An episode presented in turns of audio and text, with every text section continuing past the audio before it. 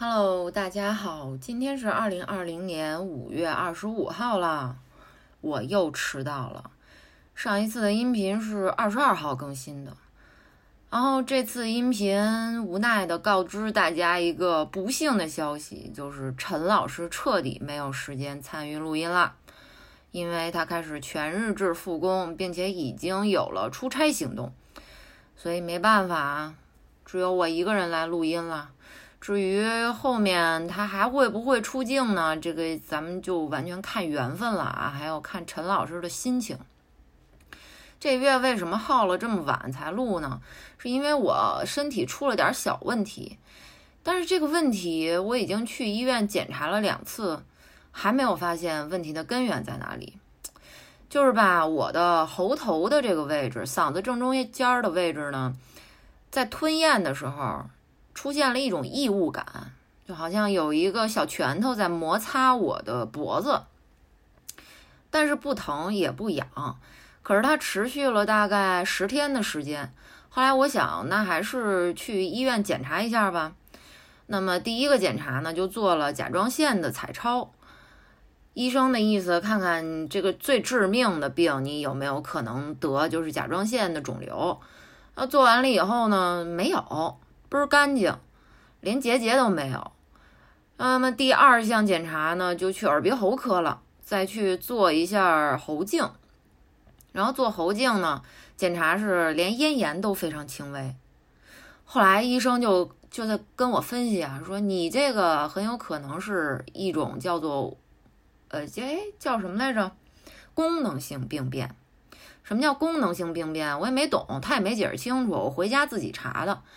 它就是类似于你的心情啊起伏不定，而且有一段时间了，所以呢，它导致你身体上出现了某些异样的感觉，但并不特指是咽喉有异物感，也有可能是高血压，也有可能是头晕，都有可能。但是这个功能性病变呢，它不同于器质性病变，也就是说，多数不会引发真正的病变，比如说癌变这种比较不好的可能性。所以呢，一大夫当时给我开了一些药，然后他主要不是针对这个异物感的，他是针对来调理我的作息的。但其实到这儿我已经非常疑惑了，因为我是一个非常乐观的人，而且我几乎每一天都有想着干不完的事儿。啊，听音频、看电视、看电影、看真人秀，支持我这个 idol，支持那个 idol，给他们打头什么的。我的事儿非常多，咱还还要还要打扫卫生、做饭，照顾我们家小猫咪，就是又充实又没有压力又快乐。所以我就觉得这功能性病变从哪儿来的呢？我没有这个心理缘由啊。当然也不管吧，反正就回家吃了一个礼拜药，吃完反正就是它是助眠的嘛，所以一直就昏昏沉沉的这一周，嗯，症状稍稍有所好转，但是真是没有太大变化。所以今天早上呢，我又去医院，想去查一下这个食管的问题，因为咽喉相关能查的也只有食管的检查了，做这个胃镜，结果。要做胃镜的这个选择呢，就打了磕巴了。因为现在北京的医院其实还是非常严格的，尤其是设计胃镜，还有口腔，比如说补牙呀这些科室的时候，检查就非常麻烦了。在做胃镜之前，大夫说你必须先做咽拭子测试，然后还要拍 CT 来确认你没有新冠，那么才能给你排期做胃镜。说到这儿，我就有点含糊了，因为据说咽拭子那个。捅鼻眼儿，感觉能捅到你的脑垂体啊，所以后来我就琢磨了琢磨，我说算了吧，还是等两周，等大会开完了，疫情再稳定一点儿，说不定这做胃镜之前之前的相关检查可能就不用再做了，或者我的症状消退了，它就确实是一个功能性病变。所以我跟大夫呢，对于现在我这症状都挺诧异的，到底是怎么回事儿？他听我描述了我的生活作息，他也认为我这种心境产生功能性病变的可能性不大。但是我又跟他描述了我现在吞咽的时候异物感的状况，他又认为我这个情况跟食管瘤、食道瘤的情况又恰恰相反。所以反正每次去医院吧，我跟大夫不同科室的大夫都是一脸懵逼。至于这个东西什么时候能好，我也不知道。总之，只能是放松心情，也没有什么药可以吃。现在，OK，这就是录音延迟的原因之一吧。嗯，OK，聊一些有的没的啊。呃，在五月初的时候，我看我们家如晶啊，颜如晶，因为我是他的粉丝，关注他微博，我发现他那个颜小小炸鸡店，他应该是上海在加北京，一共是开了三家实体的小小的店面嘛。然后在疫情期间，简直是业绩非常惨淡。后来我就看他拍的那视频，我当机立断就下了一大份炸鸡，是马来口味的。我做了一拼盘，叫到家。其实我完全就是图支持我的 idol 去买的炸鸡，但是没想到买来以后，我觉得还挺好吃的。所以就是希望大家，嗯，踊跃支持颜如晶的颜小小炸鸡，挺好吃的。我觉得价格也公道。嗯，而且就是比较符合中国人的口味，呃，在大悦城只有这唯一一家店可以点外卖的。OK，这第一件事儿啊，对我小粉丝来说，这件事儿为我的偶像打 call 就是很重要的一件事儿，所以我一定要说一下。另外呢，大家知道我跟老公追这个《青春有你二》嘛，追到现在呢，我每天会投出两票的，因为我是 VIP，可以投两票。投出两票的唯一一个队员就是金子涵同学，然后金子涵在上周是排名第七，然后马上就要最后总决赛了，所以我我觉得金子涵这个排位还是比较危险的，所以我就放弃了给安琪和那个预言投票，我就都全力给金子涵投票了，而且在这波这周刚播的这一集，金子涵在争取五次之后，终于争取到了一个 C 位。结果我看这舞台的剪辑没没给我气死，最后有人去统计数据数据啊，因为每一场表演每一个歌曲的表演都会有数据组去统计镜头的数据的。金子涵虽然是 C 位，但是在整个一组六个女孩的表演里面，她的时长却是排第二名的，这几乎是没有过的。就。其他我看过这么多次表演，没有 C 位有这么少的镜头的。一般 C 位的镜头比应该是首先排在第一名镜头比，其次它的镜头时长要比第二名要高出非常多。但是我们金子涵就是没有人疼啊，没有人爱啊。我此我操，我不明白为什么又会唱又会跳，长得又漂亮，身材又好，性格也可爱。为什么呢？而且还是月华的，月华是怎么了？一个大公司一点钱不花呀？服了，服了，服了，很生气啊！当然，同时呢，腾讯制作的《创造营2020》也开播了，这我跟老公也看了一眼，但是说实在的，是非常失望。不是，不是说对选手失望，我认为这里面无论是 vocal 组的还是 dance 组的，他们都是有实力的这些顶尖的选手。但是，这个创造营2020节目本身制作太有问题了。且不说他把重心都放在这三位导师上啊，鹿晗、黄子韬，还有后来出现的吴亦凡身上，我们就说他们第一次制作的这个舞台比赛。五到六个女孩去完成一首歌，然后大家 PK。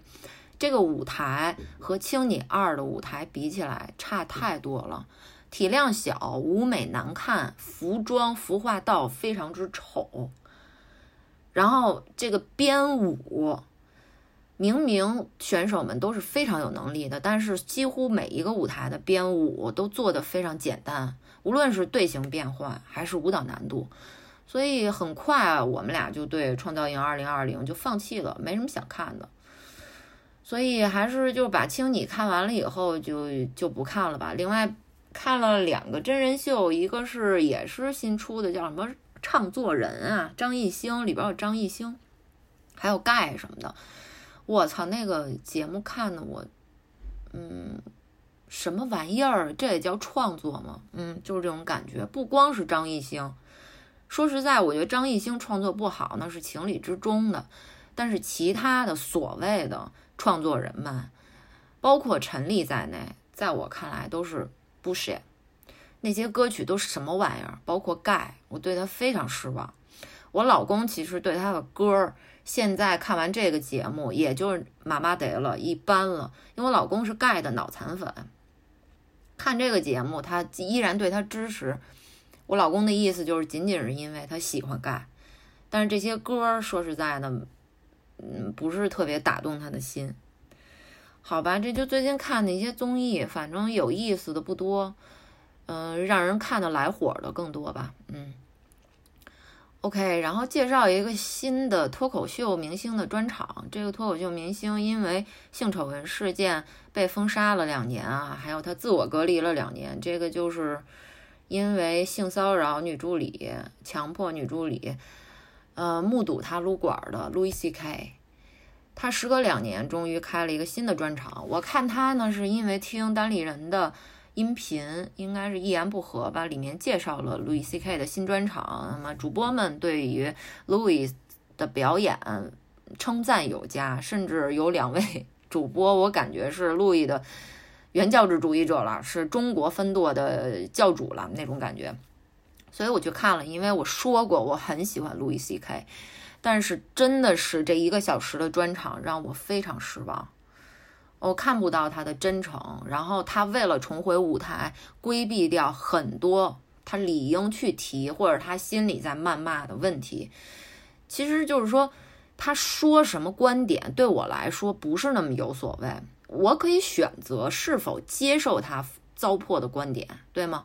我可以选择不接受，但是说或者不说是他在表演之前拟定这个文本之前他的权利。还有他决定什么是我想做的，什么是我不想做的。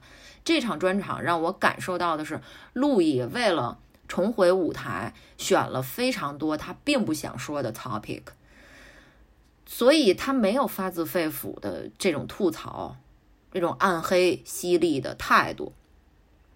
尽管态度是错的，但是观众要看的是一个犀利的态度，因为这是你的特点。可是没有。呃，对我个人来说，我是非常失望的。里面一个小时，我大概笑了一到两次吧，这非常少见的。因为路易 C K 的专场我看过非常多，呃，几乎每一场超过半数的时间我都是在大笑。但是这一场真是令我炸舌，我只是轻微的笑了两个点啊，所以不建议大家去看了。路易路易本身年纪也大了，再说经历了这个事情以后。他整个人我感觉畏缩了很多，而且在创作欲望上面，这都是相辅相成的。所以，呃，他以后怎么走，还有不，你会不会有更好的创作灵感？嗯，很难说了。嗯，OK，最后聊一下花滑的一些大新闻。虽然是因为疫情，所有的赛事都休赛，训练都停摆，但是俄罗斯仍然出了花滑界的大新闻，也就是。新生组的莎莎 Alexandra t r u s u v a 突然在某一天啊，应该是五月初吧，宣布转组，从面接组转到了我的偶像普鲁申科他的组，并且呢。面节组的负责青少组编舞和训练的主要教练也和 Alexandra 一起转组了，并且带走了两个非常有天赋的青年组、少年组的女女单运动员。对于这个行为呢，反正呃，花滑界本身各大教练来说，我觉得支持的不多。而且很多人对于普鲁申科当了教练以后，他的业绩都是不置可否的。我个人也不置可否，因为普鲁申科真的就是没有，我感觉是没有能力带出来顶尖的运动员，他没有一个就是特别更好的方法。当然，面姐对于俄罗斯的女运动员的资源垄断，这是一方面。但是总有漏网之鱼。那么对于漏网之鱼的打造，普鲁申科这么多年当教练，确实没有什么更好的方法，并且普鲁申科还有一个不好的习惯，我觉得，就是他就是用别的教练组培养好了的成熟的运动员，吸引他们转到自己的组。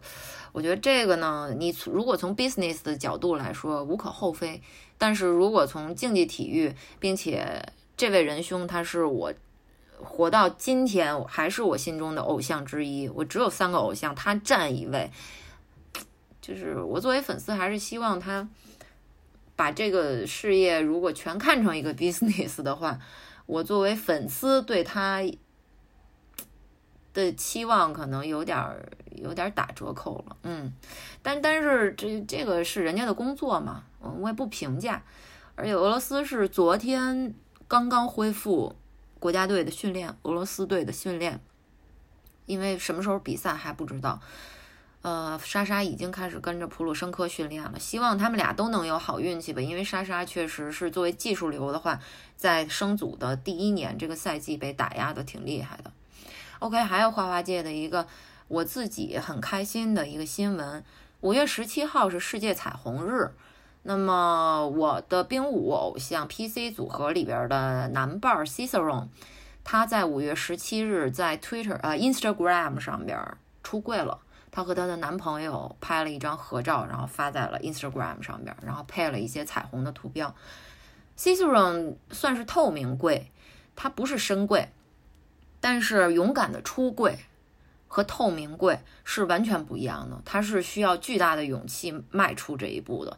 作为花滑界的现役运动员，就出柜的，我的印象里只有 Ciceron。就是他，这是第一个是现役的运动员啊，退役的出柜的有不少。OK，我就是这就是我为什么喜欢 PC，他们就是这么棒，他们就是走在时代的尖端前沿。OK，这就引言部分啊。本期的节目怎么说呢？呃，不好的居多啊，大家选择性收听吧。好的呢，只有那么两三个作品。呃，如果说具有话题性的呢，可能能有个四五部吧。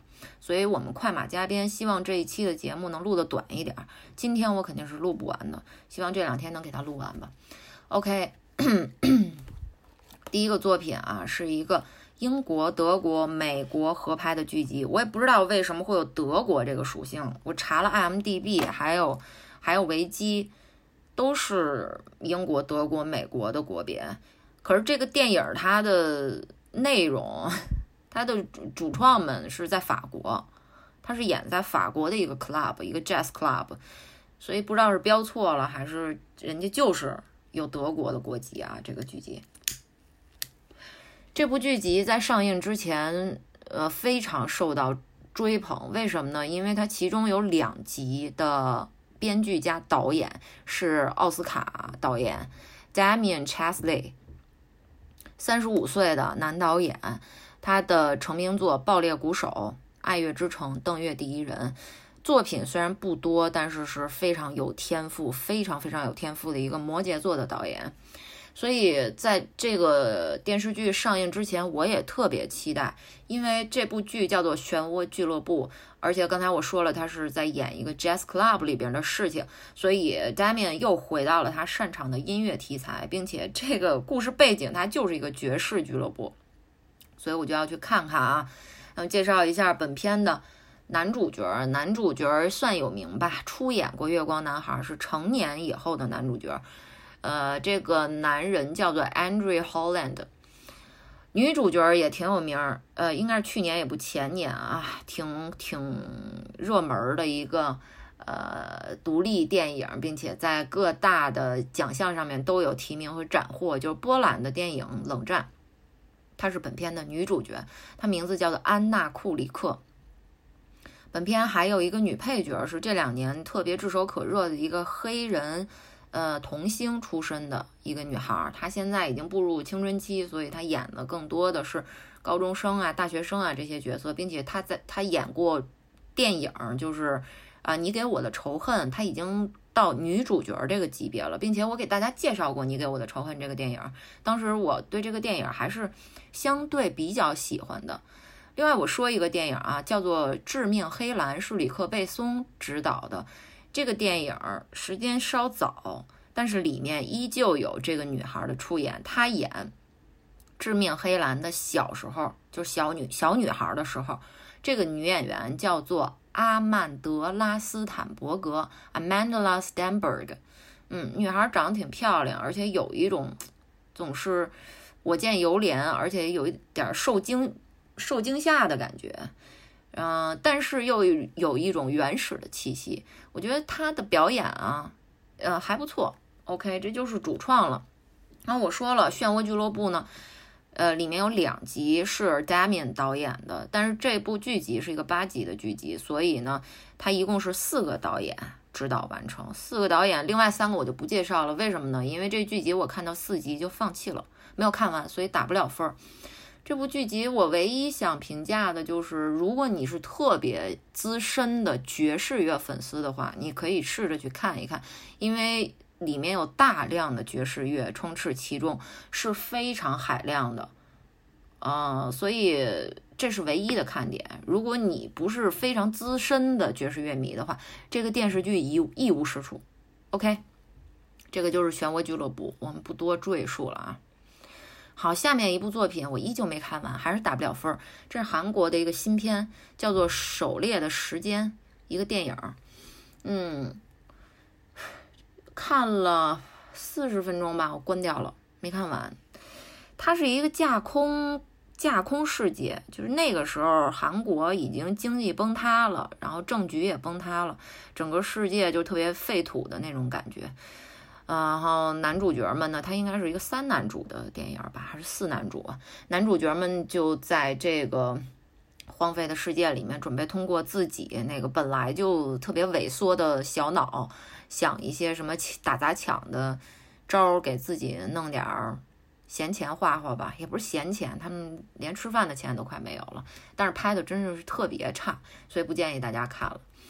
就我刚才说这两个啊，《漩涡俱乐部》和《狩猎的时间》，豆瓣评分也挺低的，大家相信我，不要看。OK，第三部作品终于有分了啊，三分。依旧是建建议大家不要看，这是一个韩国的动画长片，它是一个 3D 动画。本片叫做《红鞋子和七个小矮人》。这个动画长片应该说是一个魔改的童话故事，就是白雪公主和七个小矮人的故事。然后他改编了一下吧。呃，本片的编导叫做宋浩红，没有任何代表作和指导经验，这个算是他处女作吧。呃，这动画片儿打分挺高哎，这我没想到。我觉得是不是大家没有看过这种类型的动画片呀？如果你没有看过的话，可以去看十几年前的《怪物史莱克一》。这种题材早就出现过了，就是女主角本来是期待着王子吻醒自己，自己做一个不费吹灰之力就能攀龙附凤的。一个女孩子，但是后来发现，其实通过自己努力获得的果实更香甜。这个早就在《Shrek》里边体现过了，而且是十几年前的动画片，同样也是 3D 动画片。嗯，抛去内容性不说，如果是从技术完成度上来说，动画片我们第一要看的就是一个 3D 动画，它的建模、动作是否流畅，人物的面部表情、肢体表情是否流畅。红鞋子和七个小矮人完全就是习作，习作档次的吧，并且就感觉没钱，完全没钱。如果说拿这个三 D 的能力啊，和我们大陆做的，嗯，比如说哪吒还有白蛇缘起这些建模比，因为这些这两个动画片的三 D 完成度我是骂过的。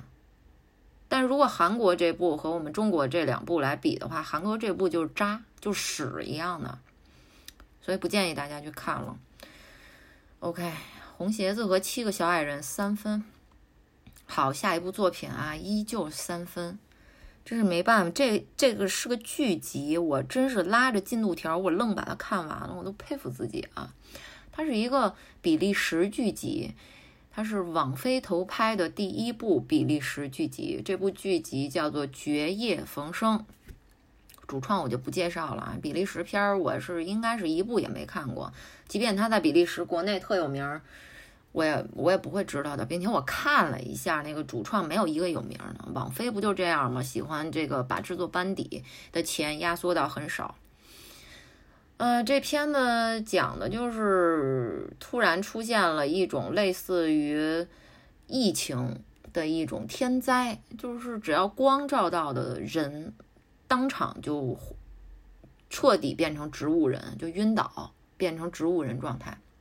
所以呢，这个片这个剧集它的主战场是在一架民航客机上面，呃，有一些登上了这这架民航客机的不同种族的、不同个性的人、不同阶级的人，然后他们登上客机以后，他们发现，哦，被光照过的人都会死掉，那他们就。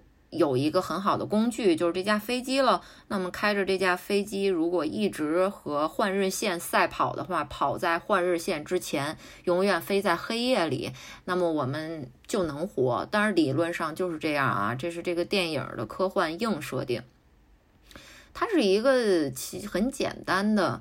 软科幻电影就是要通过在密闭空间里面不同人群的观念对撞来体现，在绝望环境里面不同的人会有什么反应，还有我们应该怎么做，怎么做更好、更善良，是吧？三观更正。但是真的是，就是台词也不行，表演也不行，剧情也不行。呃，虽然是一个说教主义电影，但如果你台台词写的有趣一些，剧情设置的就是更精妙一些的话，没有关系的。密闭空间不是一个掣肘，但现在《绝夜逢生》就是拍的非常差，而且这个剧里边有一个硬 bug 啊，我专门去查了，目前到二零二零年，世界范围内民航客机最快时速是多少？应该是嗯一千。五百公里每小时是绝对到不了的，就基本上不会超过的。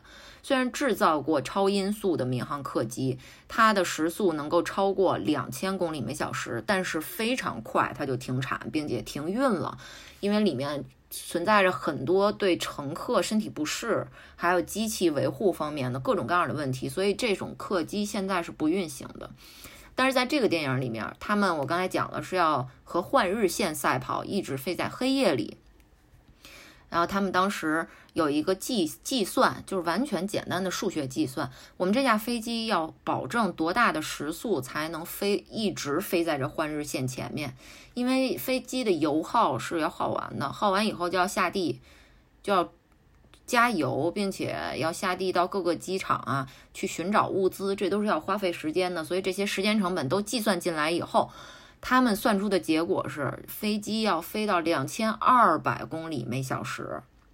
这个我绝对没听错，因为说这个话的是一个美国的军人，他用的是英语。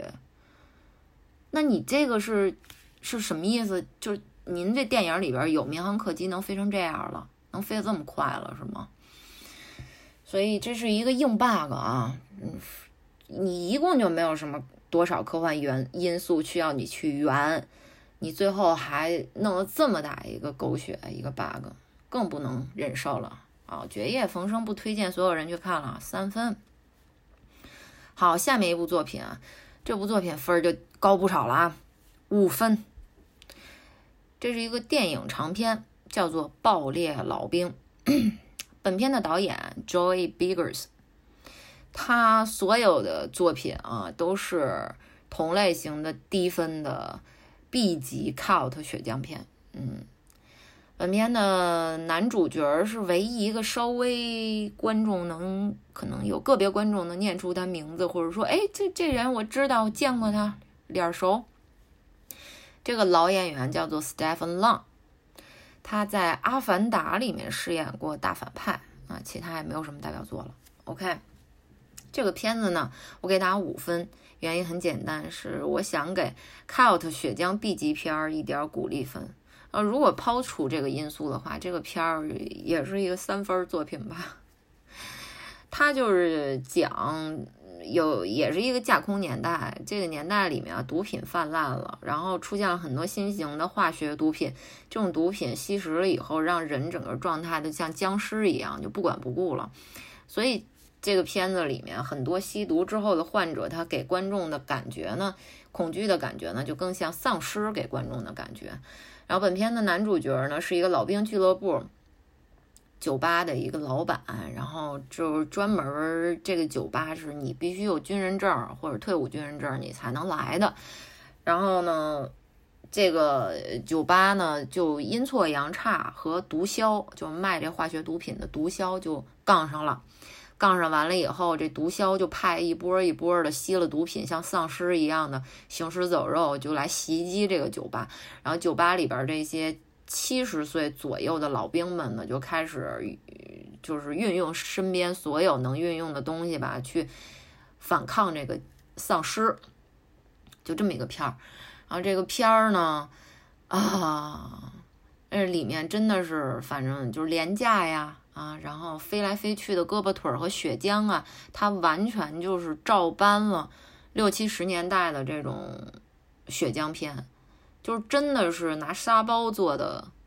躯体，或者是拿 拿沙包做的胳膊，完了往上面撒了点番茄酱，就在镜头里扔来扔去，就是糙到这种地步。他给我的观感呢，不是致敬，他给我的观感是，就是太会钻空子了，而且太投机取巧了。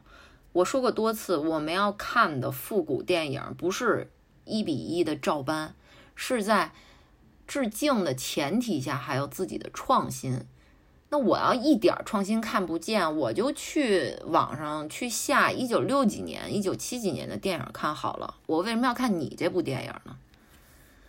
啊！但是呢，如果大家没有看过六七十年代的这种血浆片的话呢，你可以去试试，因为你看过《爆裂老兵》以后，你也省得去看六七十年代电影了，因为他这手法就一模一样，特别烂。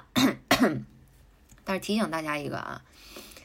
这爆裂老兵呢，他所有的剧情，整个一个半小时的时长，全部是在暗光里拍摄的。酒吧里是暗的，外边是黑夜，所以对于观众眼睛视力上面能不能适应，这是一个大大的问号。而且看起来确实非常累。酒吧里是红色的底色，然后酒吧外边就是黑夜，只有一些路灯。so 所以不好说这个电影，有的人可能会喜欢吧。爆裂老兵，一个 cult 血浆 B 级片，五分。好，下一部作品啊，这作品之前我们介绍过，关于它的背景，这是一个乌克兰、英国、俄罗斯合拍的，有点行为艺术的一个电影。之前我们介绍过了，它就是 DAU 系列。那么在这一个月里面呢，DAU 出了。两部的资源，一部一部是列夫朗道娜塔莎，还有一部是列夫朗道蜕变。我给他他们俩一块打分吧，打的五分。说实在，蜕变这一部是三百五十分钟吧，这部我没看完，就太没劲了。娜塔莎那一部我看完了，呃。这一次我们音频里边，我觉得有一挺关键的一个词，就是多部作品我可能都会提到这个词，就是没必要，真他妈没必要。这个行为艺术哈，它是对对于导演和主创们来说，它是一个需要非常大勇气，还需要时间、统合能力、各种多方面因素，一个很难办的一个事情，很难完成的一个事情。但是归根究底，电影是干嘛的？在 DAU 这个系列里面，我看不到电影，我只能不停的看到主创团队们，他们对着镜头在喊，在呐喊。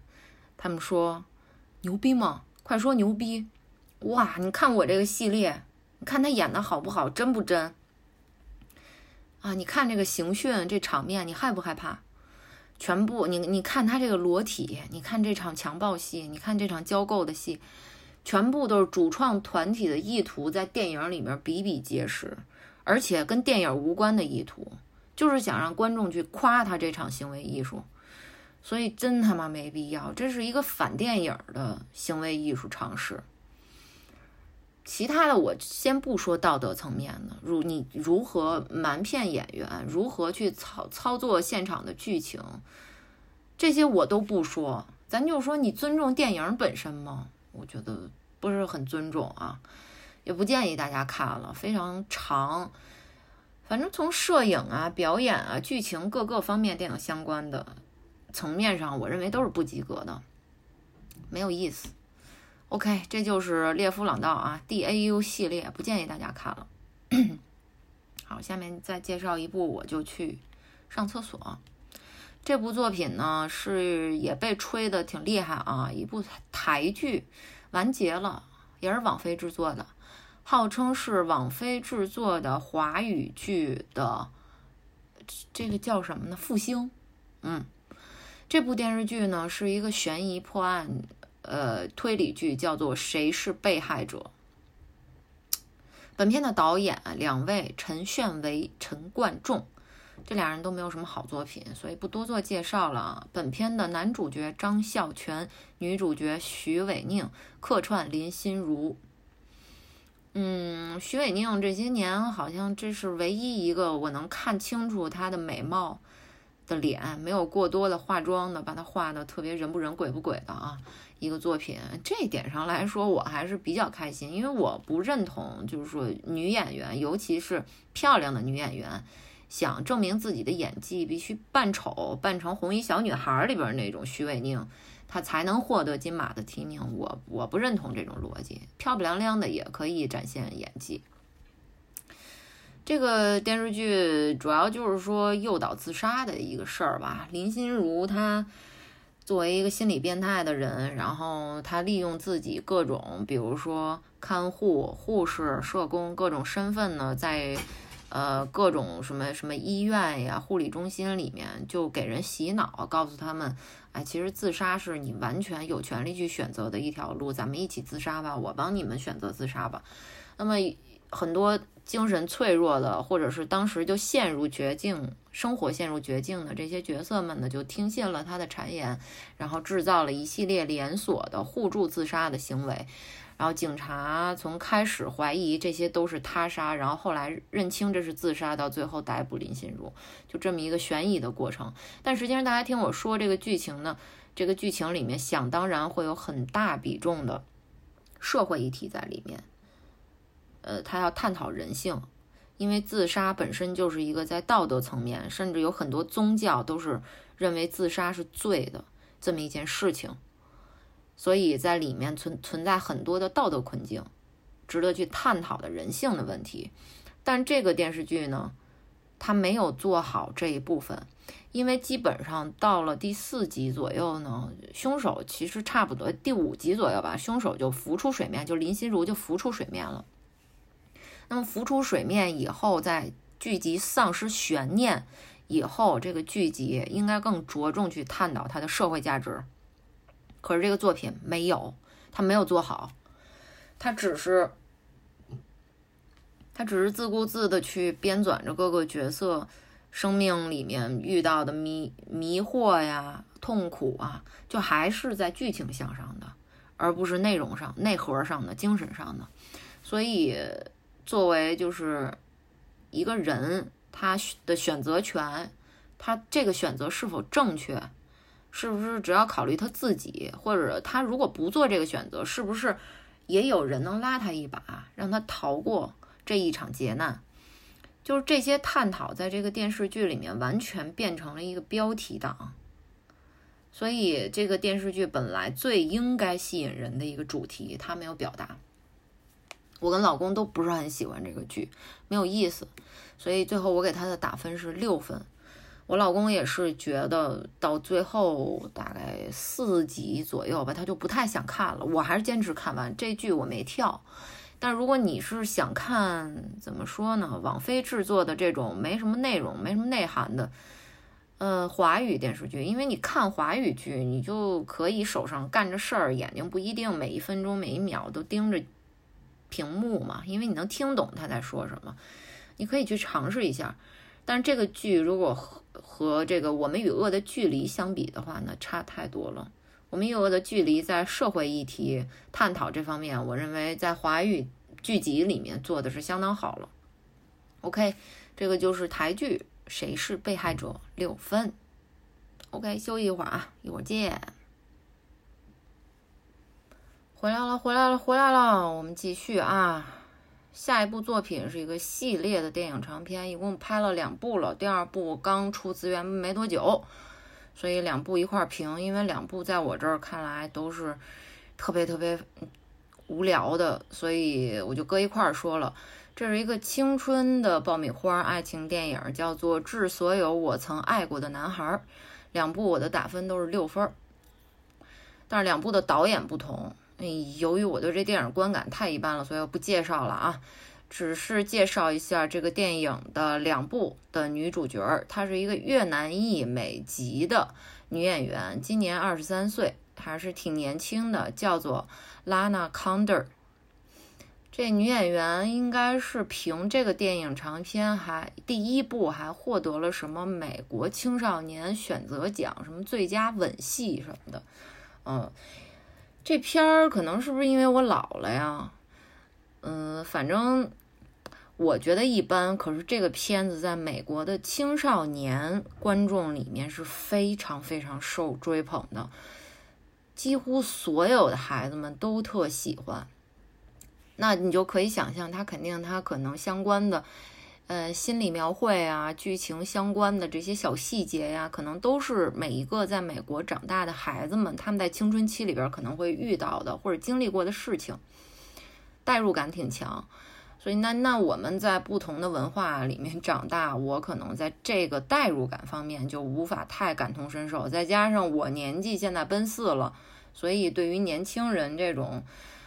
啊，今儿有明儿没的这种爱情，感觉也不是特别来得动。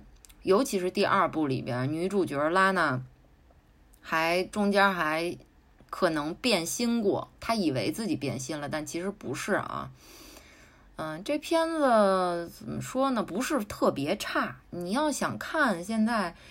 校园爆米花轻喜剧爱情片呢，可以选择它，因为它就是纯讲爱情的一个电影，而且女主角，嗯，她就是一个普通人，她既不特别丑，她也没有麻雀变凤凰的过程，她也不特别漂亮，她就是一个正常的一个女孩儿，嗯，嗯。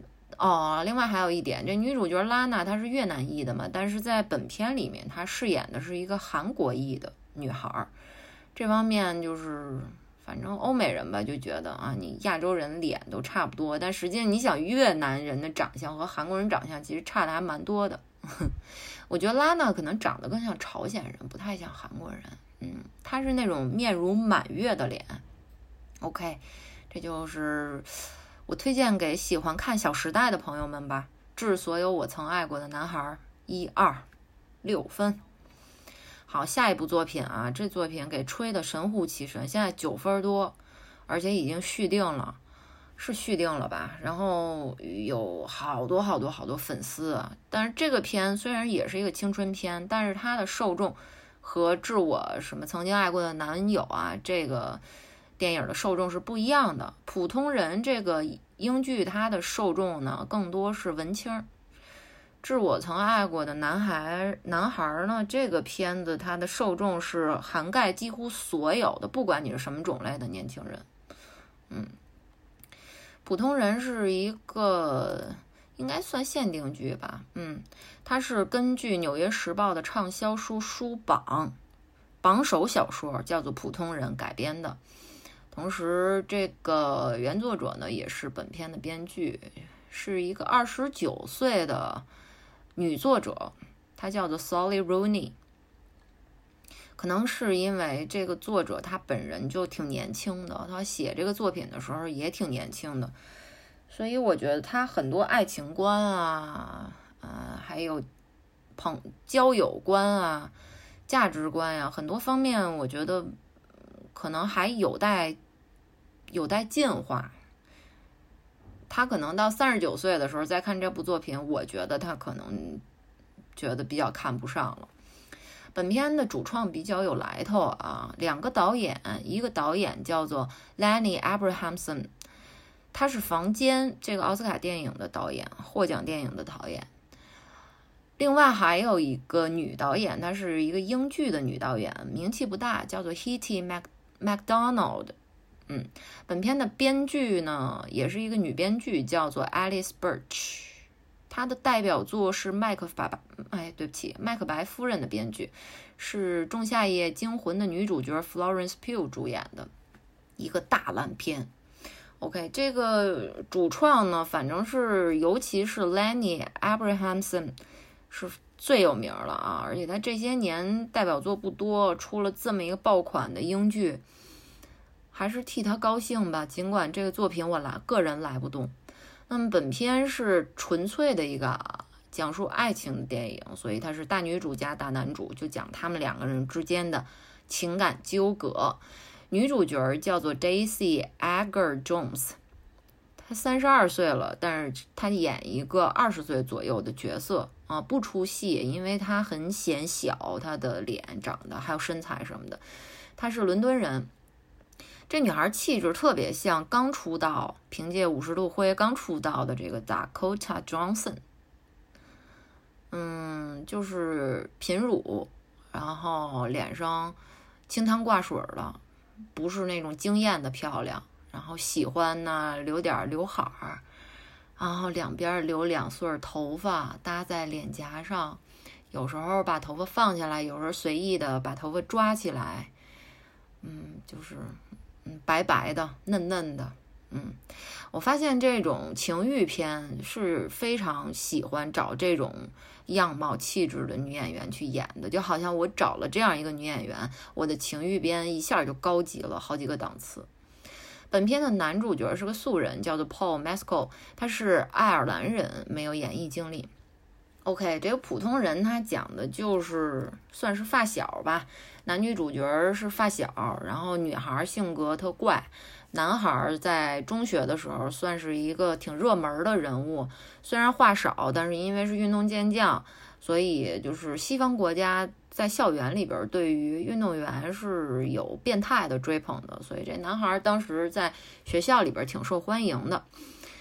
但是呢，俩人反正机缘巧合吧，就勾搭上了。勾搭上以以后呢，就是开始是男主角不想公布这个恋情，因为他觉得这个女主角在学校里边人缘不好，他觉得公布出来呢会让自己尴尬或者丢失朋友圈子。然后后来也是因为这个原因，两个人在高三的时候恋情就无疾而终了，这场地下恋。但是考上大学以后呢，男孩就发现他和女孩考了同一个学校，考上了同一个学校。考上以后呢，两个角色在人生境遇上面突然产生了调转。因为我刚才说了，男主角其实是一个沉默寡言的人。到了大学呢，他就基本上不再参加体育运动啊，就是运体育社团啊这种这种活动了。所以他就，而且又是爱尔兰小地方上去读大学的人，所以就感觉他突然了有了一种像女主角高中时候的那种格格不入的感觉。他觉得很难融入这个大城市的生活，觉得别人也很难理解他。反倒是女主角。她本身家境优渥，呃，再加上呢，她就是想逃离这个小镇，利用考上大学这一条出路，所以终于考进大学以后，她就疯狂的改造了自己的性格，也不是疯狂吧，他就顺势改造了自己的性格，变成了一个非常会交际的，并且这个学校里面其实很多人的家世跟这个女孩相近，都是中长中产以上的家境，所以他找到了很多能理解他。啊，不用再遮遮掩掩自己财富，怕学校里同学觉得自己炫富。他终于进入了这么一个环境，所以两个人的社会身份调转了。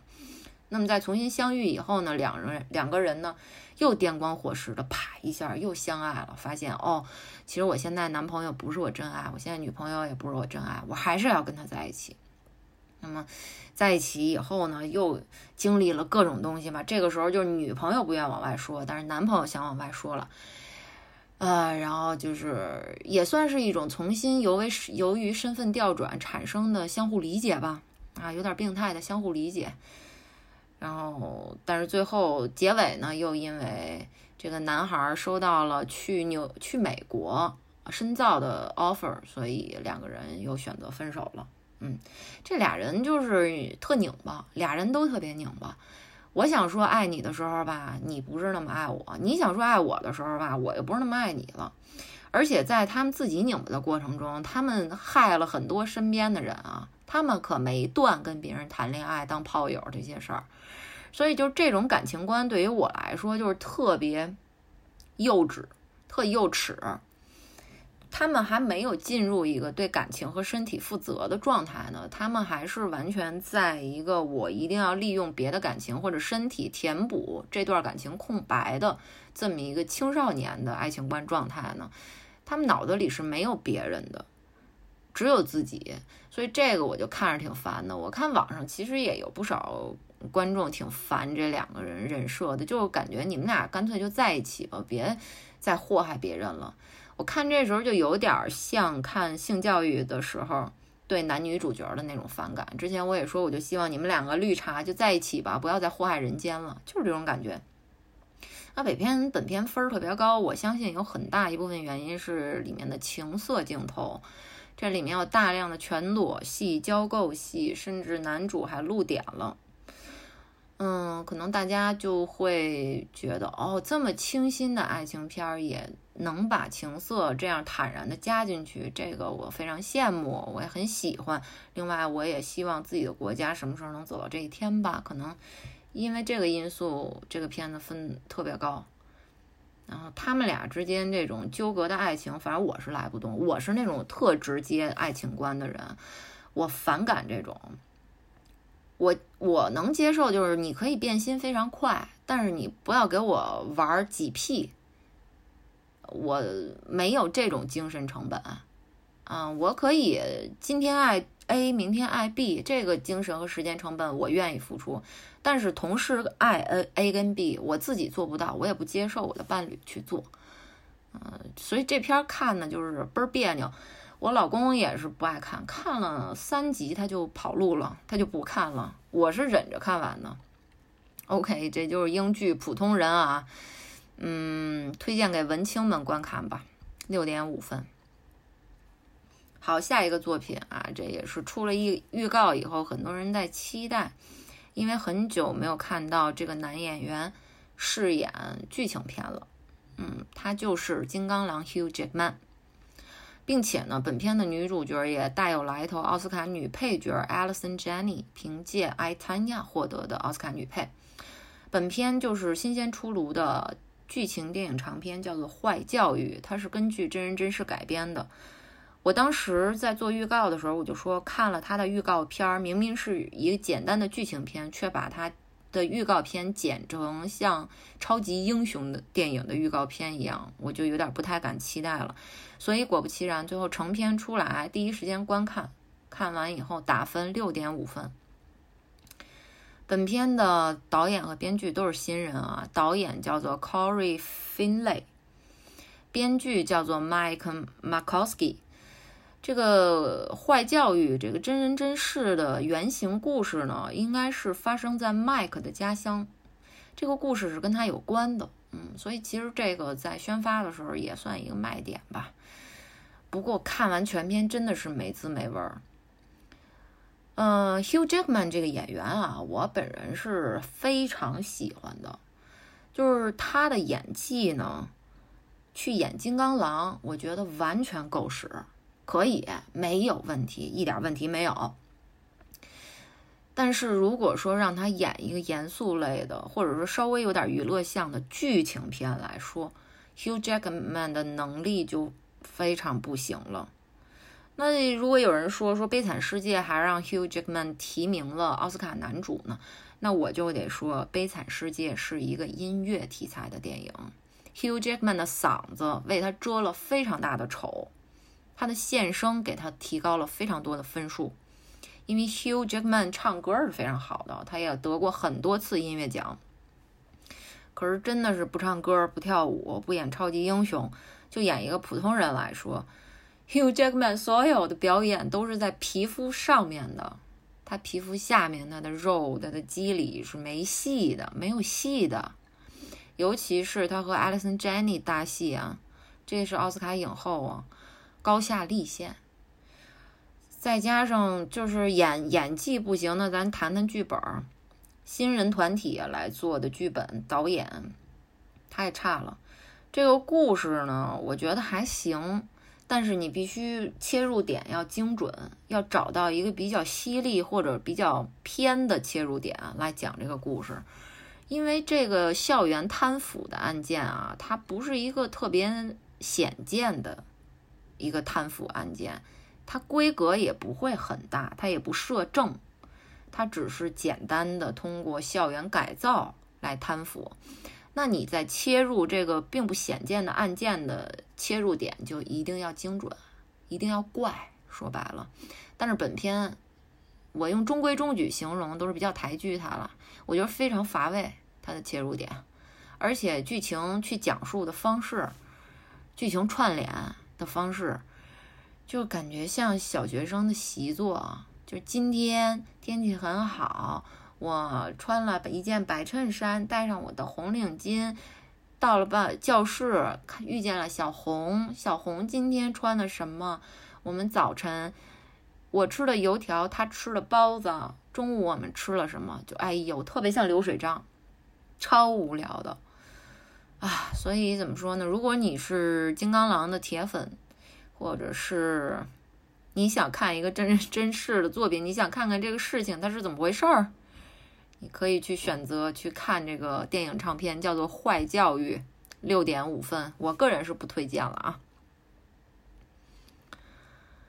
OK，我再聊两部，我就今天结束了，嗓子比较疲惫。这两部作品同一个导演做的，而且年份都稍早，不是时效性很强的作品啊。两部都是电影长片。第一个介绍的是2013年的电影《孤独的幸存者》，打分七减分。本片的编导同一个人，Peter Berg，这是一个双鱼座的导演。为什么我去补了 Peter Berg 的这两个作品呢？因为下一个作品也是 Peter 导的，是因为我喜欢《超级战舰》这个所有人都在唾弃的科幻电影啊。啊，另外呢，他的《恐袭波士顿》我也挺喜欢的，《深海救援》也还行。也也，深海救援我觉得是 Peter 导的很不错的电影了，嗯，应该排第一吧。然后是恐袭波士顿，然后超级战舰。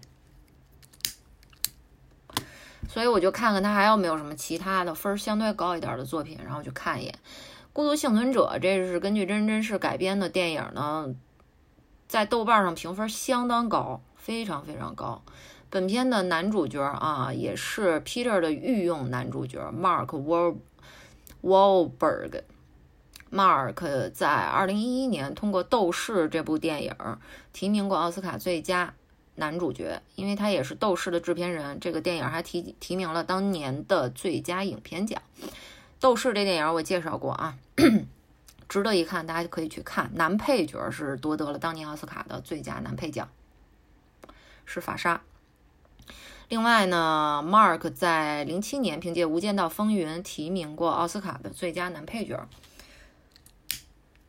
Mark 这演员这两年不行了，没有什么制作愿意找他了。但是在那一个十年里边，Mark 应该说是风头无两的男演员啊。本片还有一位男配角叫做 Taylor Kitsch，他是《勇往直前》和《超级战舰》的男主角。《孤独幸存者》这个电影呢？在豆瓣上很被很多人誉为是拍的最好的战争电影。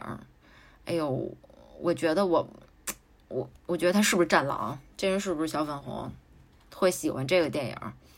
这电影首先说，Peter 这个导演，他同时也经常做编剧嘛。他的习惯是什么呀？他习惯把剧情呢弄得挺挺主流的。嗯，他的编剧是非常主流派的，他讲故事的方法、切入故事的角度、视角都是比较主流的，我觉得比较行活的。但是他的导演视角呢，比如说如何剪辑、如何安排机位、调度镜头这些方法，我觉得，呃，他有他的过人之处。所以这个片子呢，它就是说白了是一个美国的战狼，孤独的幸存者。我为什么就是一定要这么说呢？是因为这个前电影的前期我还是能忍的。它是一个三人小队去完成一个任务，但是因为设备的问题，还有资情报出现了问题偏差，是几人小队啊？四人小队吧。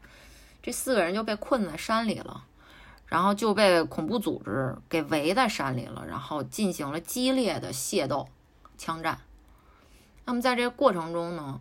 大概有一个小时的时长都是在打仗，四个人打几十个恐怖主义者，并且这四个人从悬崖摔落，我数了三次，很高的悬崖哦，就咚咚咚咚咚那么摔下去，哎，摔下去拍拍土，马上站起来，我就觉得就这一点已经超越战狼了，战狼没有这么牛逼的身子骨。说他妈从悬崖摔下来三次都摔不死，哎，这一点从其恶趣味上来说，我就比较不喜欢。另外呢，这个片子呢，他们几乎就是 P Peter 的电影里面最没有剧情的一个电影了。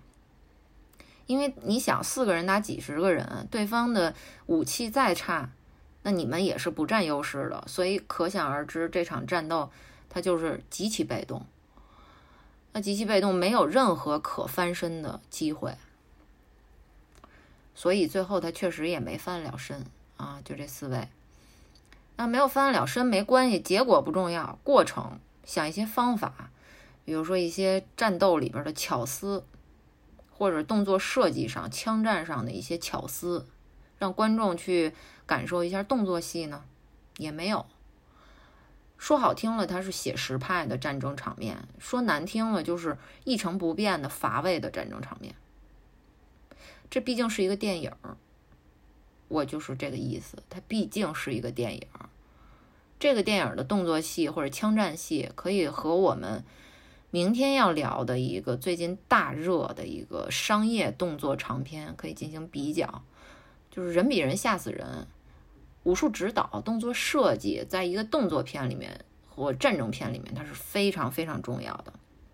那么，如果战争片它还多一个东西，就是场面调度，四个人打几十个人，这是一个小规模的战斗，即便小。还是存在场场面调度和设计的问题，这个片子乏善可陈，所以我不建议大家去看了。但是这个片子呢，前三十分钟还是不错的，还挺吸引人的。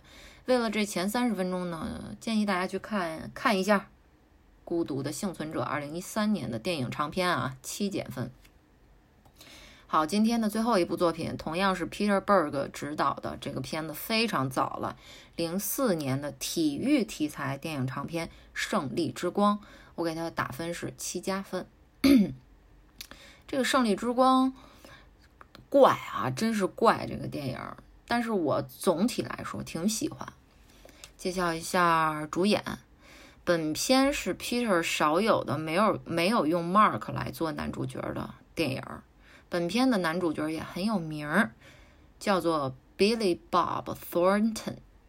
他在一九九六年凭借《弹簧折刀》一篇获得了奥斯卡最佳改编剧本奖。这是一个演员啊，他在九六年凭借自己改编的剧本获得过奥斯卡，牛逼啊！另外呢，凭借过《冰冰雪暴》第一季以及《绿界巨人》两个美剧。两次获得了金球的最佳男主角奖，他演技毋庸置疑啊！但是在这儿我得说一下，Billy Bob 在《胜利之光》里边，我认为没有任何发挥空间，因为这个电影里面所有的人物都是功能性的，就是电影的导演他不打算为每一个人物添加弧光。所以，Billy 在这个电影里边，你说他是男主角吧，他可能出镜时长算了算，算是最长的，但实际上也就那么回事儿。OK，其他的角色呢，就都是新人的演员，呃，有的演员后来在美剧产业链里面继续主演美剧了，但是也没有大红大紫的。因为什么呢？因为这个片子呢，它是一个橄榄球题材的体育电影，并且呢，他的背景是美国的高中橄榄球，所以他当时选的新人都是岁数很小的二十岁以下的新人演员，所以我就没有什么介绍的必要了啊。这个片子为什么给他打七加分呢？因为我觉得这个片子是，呃，Peter Berg 他对讲故事、切入视角。很独特的一次，他做编剧啊，很独特的意思，因为他非常反常规。我认为《胜利之光》是一个反类型的体育电影，它并没有从运动的热血感本身出发去讲这项运动，去讲他要讲的故事，因为这也是一个真人真事改编的电影。它是完全站在橄榄球产业链和这个产业链周边相关的一些人员的角度。和细节去讲整个产业链，它有点像，呃，韩剧《棒球棒球大联盟》，但是它不是职场剧，它就是通过非常非常非常多细碎的东西，就像原钻里边就是鱼龙混杂的各种各样的人物，不同的钻石街里边这样那样的人，他来反映整个在美国高中橄榄球产业链里面是一种什么现状，是。多么残酷，然后这个东西它是怎么运转的？它不是要批判什么，它就告诉你这个链条它是怎么运转的。所以呢，这个电影它就没有什么热血感，它更像是一个特别能让你沁入的一个叙事电影。但是它叙述的是一个 business，不是一个 sport。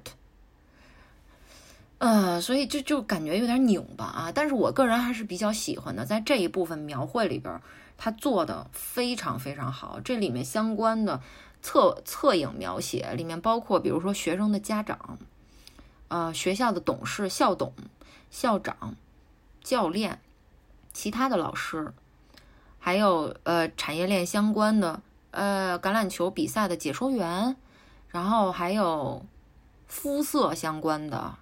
一些，比如选场地，最后是一个南部的学校和一个北部的学校来来打，呃，那就是一个黑人 黑人球队和一个白人球队来打，然后最后对于总决赛选址选在哪儿，这是一个问题，还要开一个会，这都是一些侧影描写，是非常快速的、精准的、有意思的，包括最后三个队。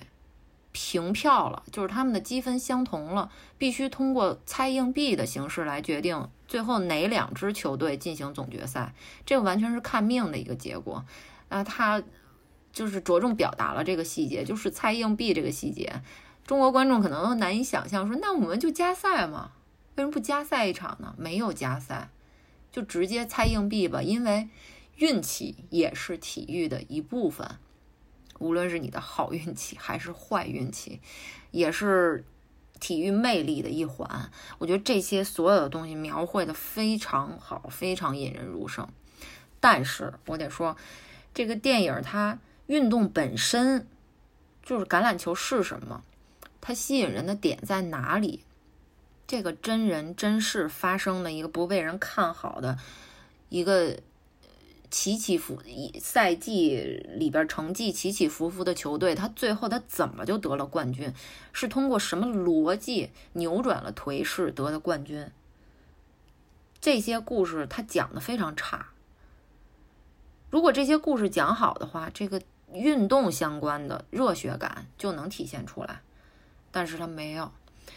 所以说怎么说呢？我觉得这是一个挺好的尝试，对于。体育类型片应该怎么拍？我能不能反类型去拍体育电影？比如说像《狐狸猎手》这样的体育类型片，它就是反类型的。可是我作为体育类型片爱好者，你反的我不喜欢。可是《胜利之光》反这个类型反出来结果我就特别喜欢，所以很难说我把这个片子推荐给谁。我只能说就是嗯。你如果对体育类型片一直挺感兴趣的话，我推荐你去看，你有可能会喜欢上它。但是如果对体育完全没有兴趣的观众，我是不推荐去看这个电影的。OK。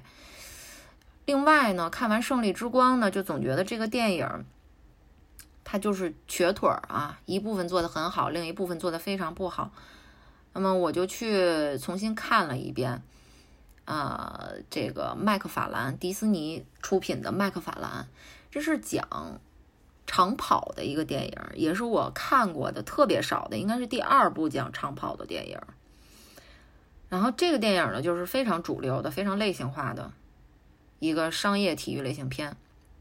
但是呢，这个片子它就它赢在什么？它就赢在它拍出了热血感，它把这项运动。从不喜欢到喜欢，从我不行到我行，这里面热血的逻辑，它排列的非常清楚。它就是一个非常主流的排列，但是这种主流的排列就能让你感受到这个运动它的魅力，哪怕你一辈子都不会长跑。我是一个从来不跑步的人，我反感跑步，但是这个电影能看哭你。所以说，两个电影它会满足不同人的诉求。麦克法兰缺少个性，《胜利之光 》缺少对故事的描摹。所以我觉得两个片儿其实你都可以看，嗯，但来补足另外一个作品没有能给到你的缺失的东西。所以还是建议大家去看吧。体育片爱好者建议去看二零零四年的《胜利之光》七加分。OK，今天我们就录到这儿啊，一个小时十分钟，明天继续，拜拜。大家好，猜猜今天是几号？今天是二十八号。哟，你是谁啊？我哎呦，没介绍就乱入了。你谁呀、你？我你不是是不参加了吗？我是宋老师的特约大嘉宾，大嘉宾。冷血无情的你，嗯冷血无情如你，我都一人录了一个多小时了，哎，陈老师你怎么补偿我？现在？上班了，嗯，就是平时白天没有时间参与到宋老师的录音工作了，这不大晚上的黑灯瞎火的，就被宋老师拉过来说：“你也过来说两句吧，粉丝们都期盼着你呢。”然后陈老师就来了。嗯，操！嗯，那这么说你是很不情愿的喽？不不不，陈老师还是挺挺挺想录的。陈老师之前听了听自己录的那些节目，怎么样？哎呀，那真是表达能力，出尽洋相是不是？表达能力真的是异常的流畅。诱惑。哎呦，那你最近有什么比较感兴趣的时政要闻要跟大家分享分享吗？暂时没有。去你大爷吧！那我们直接开始了啊！我们今天应该是有九部。我本来说昨天录，前天录，本来说前天录都没录。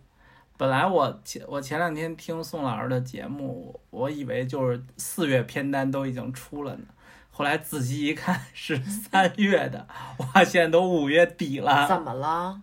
有事儿吗？开大会呢，好吧，好吧，一切都停工，应好吧，该好吧，哎，安全第一特。别堵车，现在基本上二环什心么的，反正我也不出门。走不动。怎么着？聊聊两会嗯，接着往下录吧。啊？那好吧。呃，接着上次这两天我又看了两部新番，然后看了一个电影吧，所以今天应该有九个作品啊。我们一定要快快快快快录完，要不然影响我老公睡觉。我老公到九点就要睡觉了，现在还有一刻一刻钟时间，我老公就马上睡着，直挺挺就躺下了。开始了啊！第一部作品还是一个跟疫情相关的，我们在疫情期间补的电影。那时候老公快上班了，还差一点儿时间啊、我们补的这个。但是这个电影在全球范围内，疫情期间是点播量第一名的。哎，我我没看过，二零一一年的一个电影儿，所以我就把它还是给找出来看了。它就是《传染病》，看完以后打分儿七分儿。老公打多少分儿？七分儿。你看完了吗？你就斗胆打分。我今天真的是回忆了半天。啊，还有我最爱的马马特·达蒙，啊，对嗯，对。马特·达蒙是演那个啊，《谍谍影重重》，是不是？对，啊，我《谍影重重》是我最喜欢的嗯。呃谍战系列的嗯。电影。老公，你可以大点声，啊，电影《传染病》你可以大点声。可以得七，可以得七分儿，谁什么呀？谍影重重七分啊！不是按这速度，你十五分钟可录不完。我告诉你，传染病可以得七分。你看完了吗？回答问题。我我忘了我看完没有？我看完了吗？那你想起这电影讲什么了吗？我前面我想起来了，前面还有那个呃黑寡妇，对不对？演他妻子，你是不是都忘了？那叫小辣椒，那女哦，小辣椒，sorry，演他妻子，然后上来就死，而且这个病毒特别厉害，比新冠厉害一万倍，死亡率特别高。而且这个电影你知道吗？有赌王的孩子哪位啊？叫何对对对，何超仪，何超。仪，我知道你知道他是几太太生的吗？哟，那不知道。二太太，今天赌王死了，昨天。昨天，昨天。嗯，所以我老公乱入一个新闻，呃，就是查说他有五百亿家产啊，五千亿，五千亿呀、那他怎么留的遗嘱啊？公开了吗？嗯，目前还没有，但是据小道消息透露，基本上所有的大权都在二姨太及其孩子的手里。那那个原配呢？原配已经过世了，过世了，对，那他孩子也有继承权呀、原配的孩子也好像有三到四个吧，好像已经死了什么两两个了啊，夭折啊？就车祸。我操啊！怎么那么蹊跷？而且原配的孩子现在也都应该七八十了。你想，他原配是二二三年，赌王九十六了，九十八，九十八。你看我老公就是八卦小行家，经常隔三差五的给我普及八卦知识。他原配跟他应该同岁或者比他小一岁。哦，那么大岁数啊！但是八几年去世的，那么早？是是车祸，对。那就是跟那个跟那女模特结婚那男的。他能继承？他有继承权吗？他应该。那女模特叫什么来着？叫奚奚梦瑶。奚梦瑶。对对对。奚梦瑶。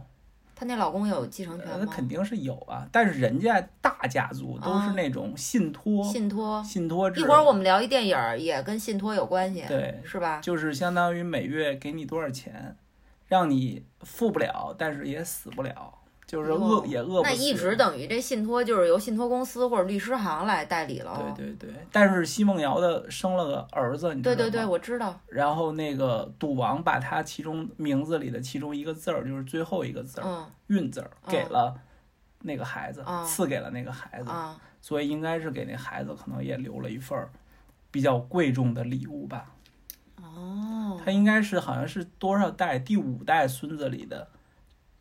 长孙就是个男婴哦啊，那奚梦瑶踩点踩的准啊，踩准。你知道你知道就是赌王最小的孩子是哪？咱们是电影节目吗？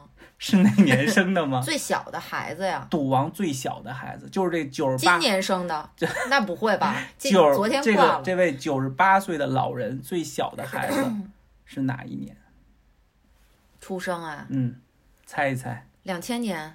一九九九年，哇！就是我们都在说，你想赌王，大大众们，我他妈莫名其妙就 就是四姨太，四姨太哦，一共有生了好像五个孩子，这么能生，就大家都在说他，确实，那他肯定是动经吧？对，他那时候都七十了，应该是试管婴儿，我觉得。对呀，他得先动经嘛。对。要不然他七十岁，他怎么能产出精子？试管婴儿，然后还有说，就是他不是娶了四个四个老婆吗？好像还要娶第五个，但是他跟他娶第四个的时候，他跟第四个说：“你是我最后的情人。”他跟第一个估计就这么说的，那王八蛋。所以，所以最后第五个，第五个是个护士。哟，最后没去成。有，那有孩子吗？第五个？第五个没孩子。哎呦，那他可。惨了，但是送了第五个好多房子什么的，豪宅。哦，那人家也都有，对，都有都有都有。今天看那太太五千亿且分呢，我操，五千块都能分五千份儿，都一块一份儿呢。哇，真有钱！那人家赌王呢？行了行了，传染病和超仪，我介绍一下主创，这都什么跟什么呀？我操，特别喜欢听八卦。本片导演一会儿还有一部作品，就跟信托有关的一部作品啊，也是这个导演做的，叫 Steven Soderbergh，他非常非常非常有名。零一年的《毒品网络》就获得了奥斯卡最佳导演奖。本片的编剧也挺有名，叫做 Scott Z Burns。他是去年我很喜欢的剧集《最响亮的声音》的导演，还有盖里奇的《秘密特工》的编剧。这俩这两个作品，反正就是谈不上惊艳，但是我个人还算喜欢。嗯，这个片呢就是大牌云集，作为一一年的配置，这应该算是影帝影后们的顶配了啊。女主角 Marion Cotillard 是一个呃奥斯卡影后，《玫瑰人生》。然后老公最喜欢的 Matt Damon，呃，科恩的身份，男配角 Jude Law，女配角 Gwyneth Paltrow，里边就已经有两个影后了啊。这俩男的是没得过奥斯卡，但是这俩女孩都是奥斯卡影后。老公对这片儿仅有的印象，谈谈观感吧。就是病毒很凶猛，哦，嗯，然后它的就是群像感做的还是挺好。主要来源是看了一下，您都把黑寡妇拿进来了，您这群像也记不太清楚了吧？就是有有正直的，然后还有那个谋财的，对吧？还有特别正义的，嗯。对，Joe Low 就是谋财对的啊，谋财的他想用那个连翘，对，中国那连翘草药挣钱，其实事实证明根本没用，我觉得特讽刺。这片儿你觉得拍的怎么样片儿拍的挺挺好的。啊？好在哪儿啊？就是重新说一遍刚才那话是吗？就现在变成 loop 一个循环。就挺真实的，我嗯觉得，就是把大大众的这个心理刻画的挺好的，就是它没有什么大场面，但是它传染病怎么有大场面呀？传染病什么天崩地裂什么的，传染病弄点直升飞机啊什么的，这不就大场面吗？对不对？然后还有比如说路上得传染病撞车什么，弄成什么交通大事故，那不就是都是场面吗？它不是埃博拉，它没有致死率那么快，那么急，七窍流血那种，嗯也不是被咬了变成僵尸。嗯，反正记不太清楚了。去你大爷的吧！我操！我觉得这片儿就是现在这个节骨眼儿看非常合适，它的功能性大于它文本的色彩、文本的优势。就是剧本来说没有什么特点，比较像流水账，但是呢，它整个里面涉及的疫情相关的世界卫生组织相关的所有的就是计算数值啊、传染数值，嗯，然后还有如何预防、选方舱、选址，然后这个时候又会出现舆论什么样的导向，然后有什么样的人会利用这个机会想赚取钱财牟利，就是他这一切在我们这三个月里边，我们都看到了。对，那咱们这边是双黄连，哎，不是是双黄连吗？这次啊是双黄连啊，说排队买，对，人一一年人就连翘就拍出来了。而且买双黄连都是夜里，对吧？然后因为他那个消息是半夜宣布的，快十二点的时候宣布的，嗯，那就得连夜去排队去呗。说据说排队过程中还有感染，有第二天就有确诊的，特牛逼。这个传染病，反正我觉得就是针对现在全球疫情的这个前提下，是一定要看的一个作品。它是非常严格，我觉得相当硬核了，它里边的知识，嗯，知识点，就是而且解释的也挺浅显易懂的，大家都能明白。然后影帝影后们的演技呢，我觉得中规中矩，因为没有什么发挥空间，但是他们也很好完成了自己的功能。所以传染病我打的七分是一个不高不低的分数吧，但是绝对是一个值得一看的作品。OK，这就是一一年的传染病七分。聊那么多半天赌王，你想不想睡觉？真的是，下一部作品我老公应该是能记住啊。这部作品目前应该已经攀升到了网飞线上播放量有史以来的第二名了吧？我不知道有没有攀升到第一啊。这就是好像是上个月吧，还是这个月初啊上线的《惊天营救》，我的打分七分。哟，你才给七分儿，我能给到七点五，你别翻我行吗，老公？那小白眼儿 老翻我，七点五，牛逼，才打七点五你？我以为你得打个九分儿五的呢。七点五吧。好吧，随你便吧。本片导演其实不是很有名啊，作为导演叫做 Sam Har Hargrave。他为什么没有什么名气呢？因为他是武术指导出身的，在美国来说应该叫动作指导吧。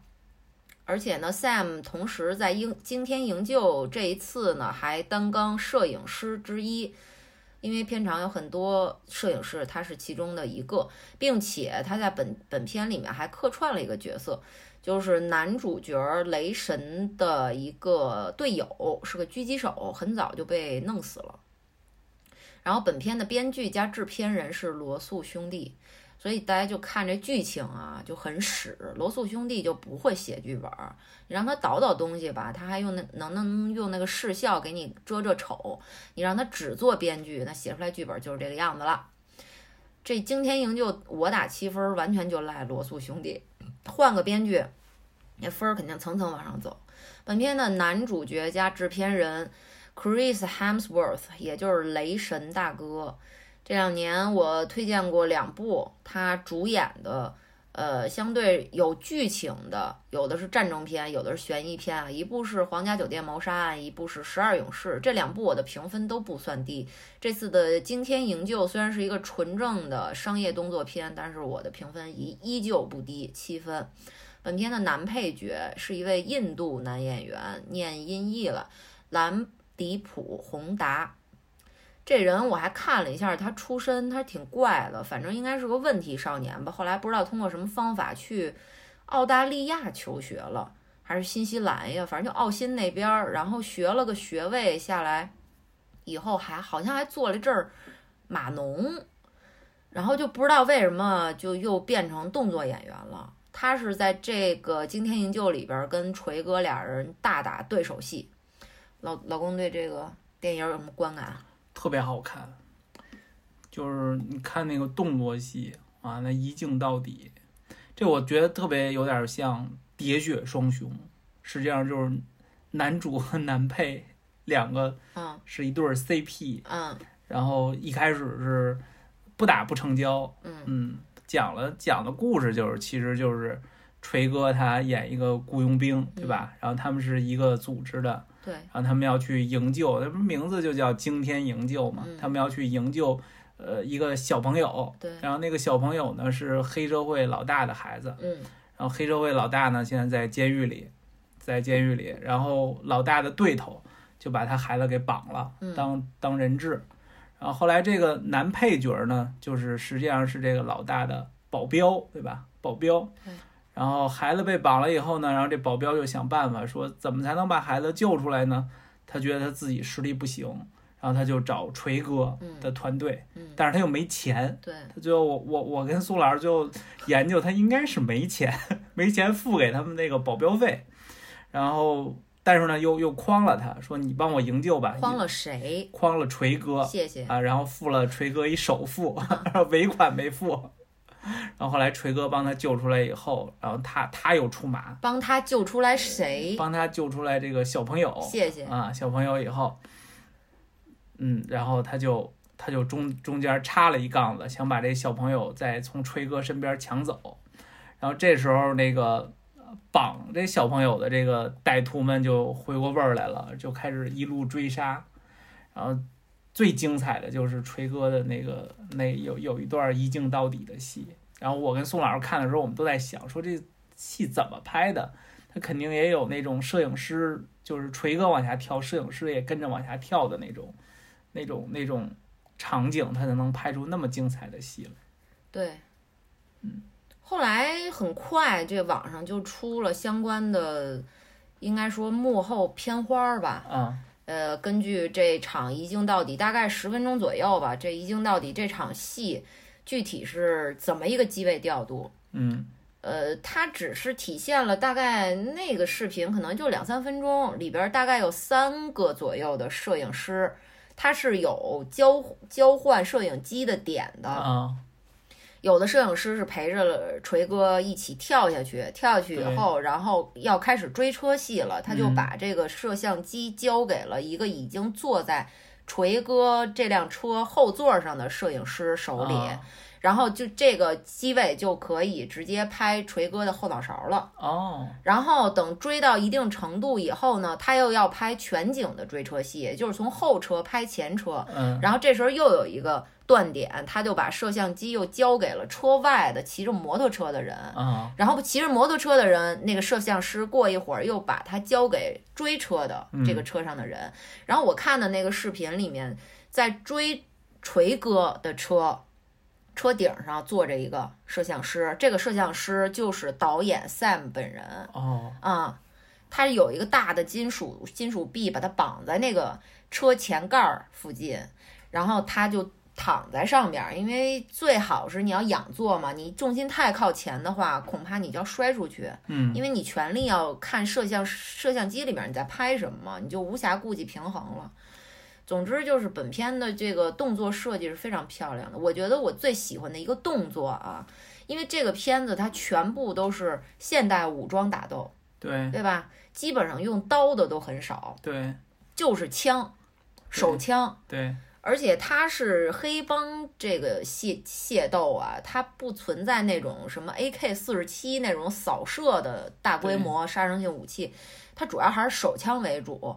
完，锤哥带着那小朋友在楼里跑的时候，还是一镜到底里边那一场戏嘛，嗯他要给这个枪上膛，对他用胸口啪啪把那个枪摁到胸口，啪啪就上了这个膛。这是我第一次看到这么上膛，有拿裤腿儿上膛的，有拿左手上膛的。你要左撇子就拿右右右手上膛，但是我没有见过拿胸膛上膛的。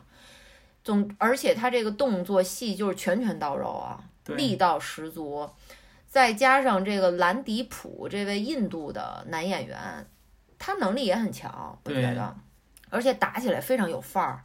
他们绝对不是说甄子丹、李连杰这种非常轻盈的打法啊，他们就是非常沉重的打法。你看他那身形，他绝对飞不起来，但是你得相信他一拳能把你打飞起来。所以我觉得这是我这些年看过的动作设计最好的一个电影了，嗯你，觉得呢？我觉得也是。而且就是锤哥这两年像《十二勇士》也是一个虽然是个战争片儿，但是它是小规模战争，而骑马打仗的那个电影儿。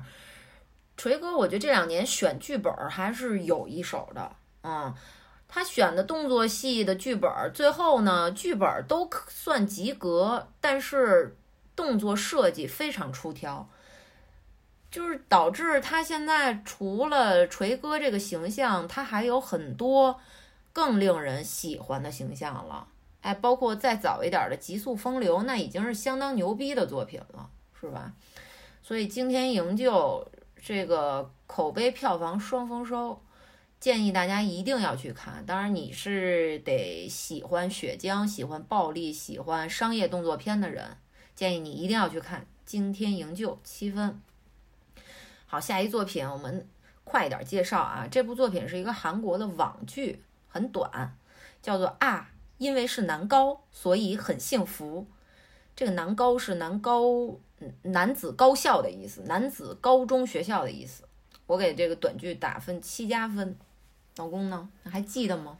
记得就特别短这剧，五分钟吧。对，五分钟一集，而且挺搞笑的，对，看起来很轻松啊、也也也差不多这个分儿吧，七加。它就是个泡面番，它主要就是俩男孩儿是同桌，刚上高一，之前不认识，然后一认识就做同桌了。俩人性格不同，一个是呆萌，一个是假装自己特别酷炫的呆萌，对其实都是俩傻子。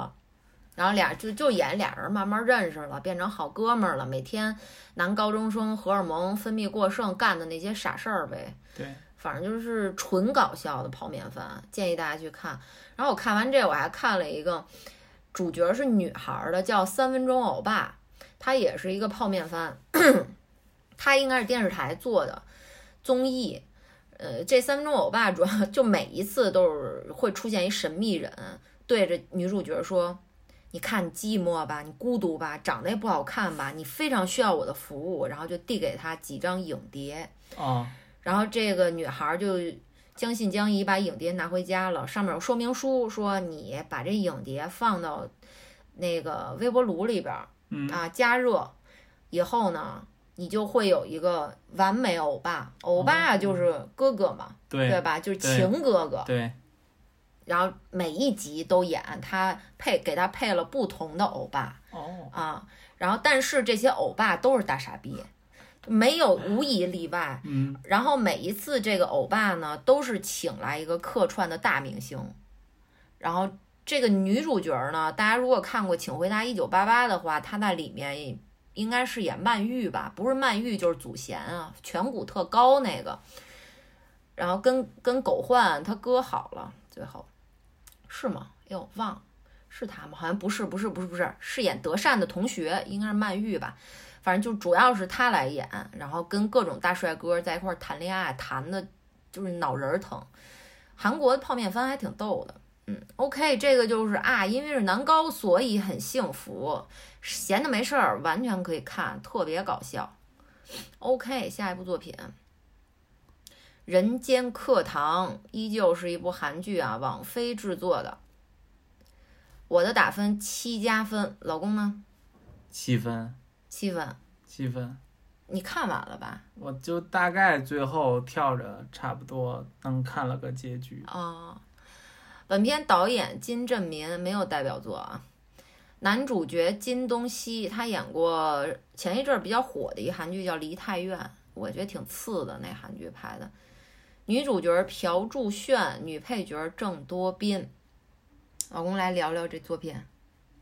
这人间课堂讲的就是年轻人嗯啊，年轻人就高中生应该是嗯高中生是一个是呃男主角是一个学习比较好的高中生，但是缺钱，所以他就研发了一个系统。这个系统呢，就是通过呃保护就是女学生。这个女学生是干嘛的呢？这女学生是是援交的，就是这个韩国援交的女女女孩子被送到酒店以后，她会有一些安全问题，就人身安全问题。所以他就研发了一个系统，然后同时他还有一个呃保镖，就是他有一个呃呃搭档是是是作为保镖，应该是一个退伍的军人，一个大叔，然后来保护这些援交的女孩们，然后他们从中就是这个男主角从中来抽成，然后赚钱，反正第一年赚了好多好多钱，嗯啊，大概他们好像是要赚到五千五千万还是多少亿呀、然后反正他就赚了，把这钱都赚了。赚了以后呢，后来被他爸给偷走了。嗯被他爸偷走了以后，然后同时他还认识了女主角，然后这个女主角就通过各种手段得知了他做的这个生意，然后非要女插主角是他同学，对女对女主角是他同学同班同学。啊，然后非要插一杠子，然后最后他不得已，然后跟他女女同学也一起合作来做这个生意。女主角特有钱，她就是为了好玩儿干这个的，对她没有什么别的目的。对而且空虚寂寞冷。而且女主角她好像是也之前也是不想活了，对吧？对自杀了好几次，对，然后看这个男主角干这事儿，他特别有意思嘛。后来他就非要插一杠，而最后我是觉得我是比较喜欢女主角的这个性格，就是敢做敢当，然后呃有勇有谋。他关键还挺能打的，嗯她回回给那男孩来大背胯，真受不了。对，然后这男孩呢，就是一开始做的还挺顺的，后来就慢慢就性格比较懦弱，但是也没办法，也要不是后来懦弱，他一直懦弱吧，啊，一直一直懦弱，就没狠过。嗯，反正就看着有时候有点着急，是吧？我我我觉得这种人设你看着着急在所难免，主要是这嗯。剧本写的不行，嗯，前期还可以，就是他把这概念一扔出来，就哦这次要玩这么大，校园援交完全非法的一个东西，对，最后你要是把它电视剧做结尾的时候，你到底要站在什么道德角度去评判这件事情？这是他导演肯定要做的一件事情。嗯所以呢，他基本上从忠诚开始，他就在为这个转换道德立场在做铺垫了。就基本上到忠诚后边，他们这个 app 就基本不怎么运作了，很多女孩都跑到别的家去做去了，对对吧？这男孩一会儿不开心了，一会儿抑郁了，动不动就不上班儿。对那帮女孩要挣钱，就跑到别的别的酒店干去了，所以他这个东西就是后期就不刺激了。对对你开头弄那么刺激，你后头就是一后头一味的为了摆平道德困境这件事情，就把两个罪犯男女主角儿他们干的坏事儿不停的稀释淡化，那最后就基本上最后两集，我认为就是烂尾了嗯啊，就把俩人变成两个特别善良的小可怜儿了对啊，因为出现了更坏的黑帮的人对啊，那那我那大哥我倒挺喜欢的，那黑帮大哥怕老婆。对，宠妻狂魔，嗯但是是一杀人狂，但是下手特别特狠别狠，特别狠啊！所以反正这片儿呢，我觉得你要看个新鲜呢，你可以看个三四五集，后边就没什么意思了，不建议往下看。幸亏这是网飞制作的，所以它单集比较短，不像传统韩剧韩剧啊，单集得有个六十分钟，这个可能也就四十分钟一集。嗯所以还短一点儿。这就是仁者见仁，机者见机了啊，随便了，看不看随便。人间课堂七加分。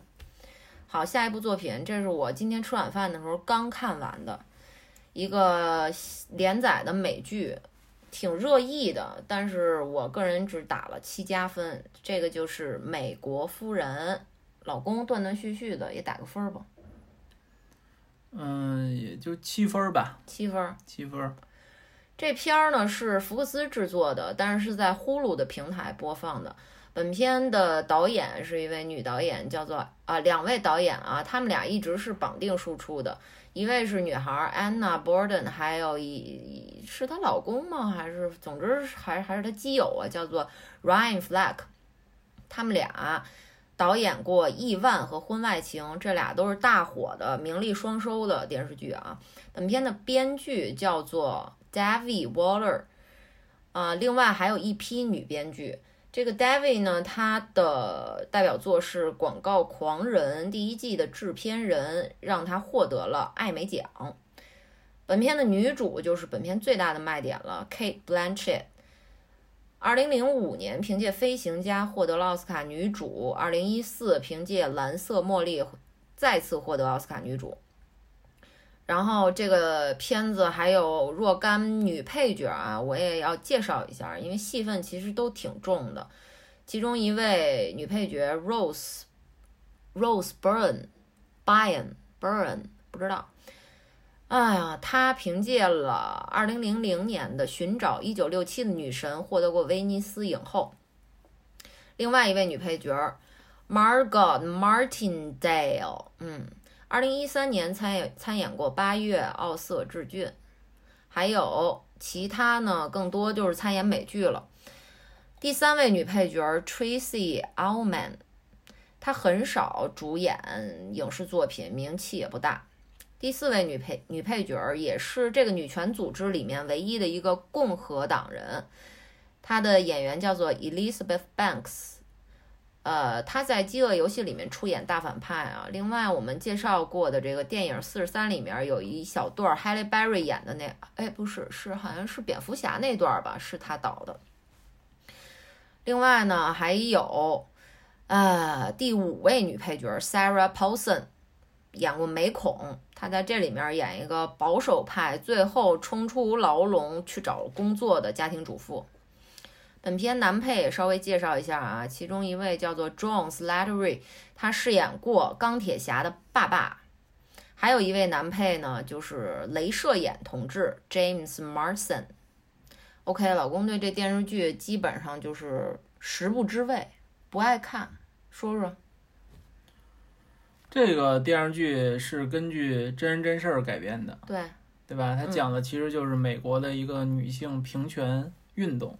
平权法的一个修订，嗯，然后历时了大概十年的时间，然后最后是这个法案也没有最终得到通过。对，嗯，我我因为我是断断续续看的，嗯，感觉不是特别吸引人的原因的原因题材吗？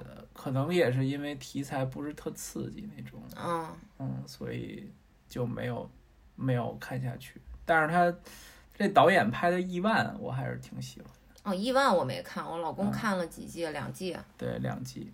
《亿万》其实现在已经到有好多季了吧？第四季还是第五季？他就讲那种金融啊、基金公司啊这种这种事儿，所以它里边还有一些什么犯罪行为什么的。嗯啊，所以它这个我觉得这个题材就是比较的单一。嗯，给我的感觉就是单一，就是。嗯，嗯它里边有那个反对平权的，然后也有支持平权的，然后还有一些嗯政治啊，包括支持比如周选啊、总统啊这些题材的题材的故事。我我是我是没有看进去啊，当然我也是陆陆断断续续的看的。OK，随便吧，反正这个这个电影它就是针对美国的叫做平权修正法案。来展开的这么一个跨度十年左右的一个剧集，真人真事改编的，最后这个修正案也没能通过。最近美国内部是企图重新提案来展开平权修正法案，但是 应该是百分之一万没戏，川普不会通过的。这整个的问题呢，其实并不出在民主党和共和党的理念不合上面。这个里面刨去政治因素之外，其实这个呃不支持平权修正法案的人在美国是极少数。这个修正法案它如何算通过呢？美国五十个州，你需要达到三十八个州通过这个法案，那么这个法恶法案就算真正的通过了。对，但是最后输就输在，就有三个州他没通过。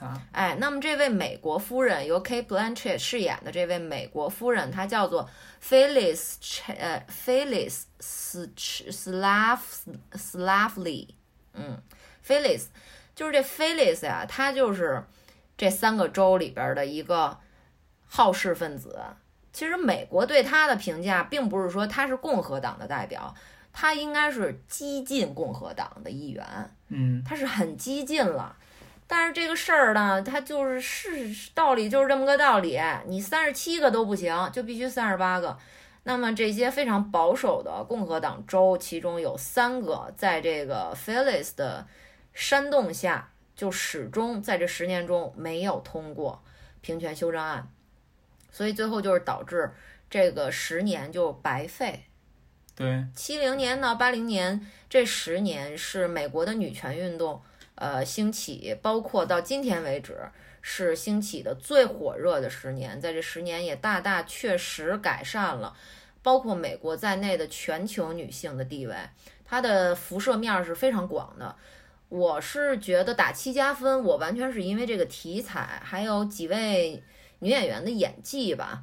呃，剧本上来说，这个电影乏善可陈，流水账，啊、也既不铁腕，也不黑幕，然后也不纠结，好像大家都是一根筋，我就要干这个。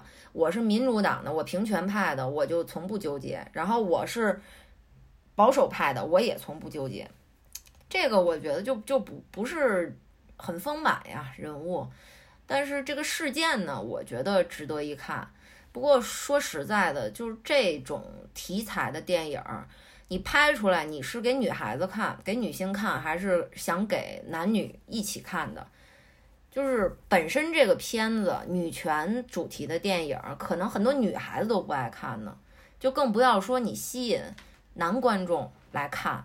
然后你现在剧本写的又是这么一个样子，那男观众爱看的肯定就更少了。所以我觉得这个电视剧，他说了他想说的，但是恐怕他达不到他想做的目的。至于 Kate 在美国夫人里面女主角的饰演，我今天看了一个演讲，是这位叫做 Phyllis 的美国夫人啊，这位女士她在一九七几年的现场演讲的录像。我认为 Kate Blanchett 的表演是非常浮夸了，针对原型来说。原型 Phyllis 本人，她是一个挺淡定的，我觉得，甚至看着有点慈祥的一个女士，根本谈不上威严或者女王这种感觉。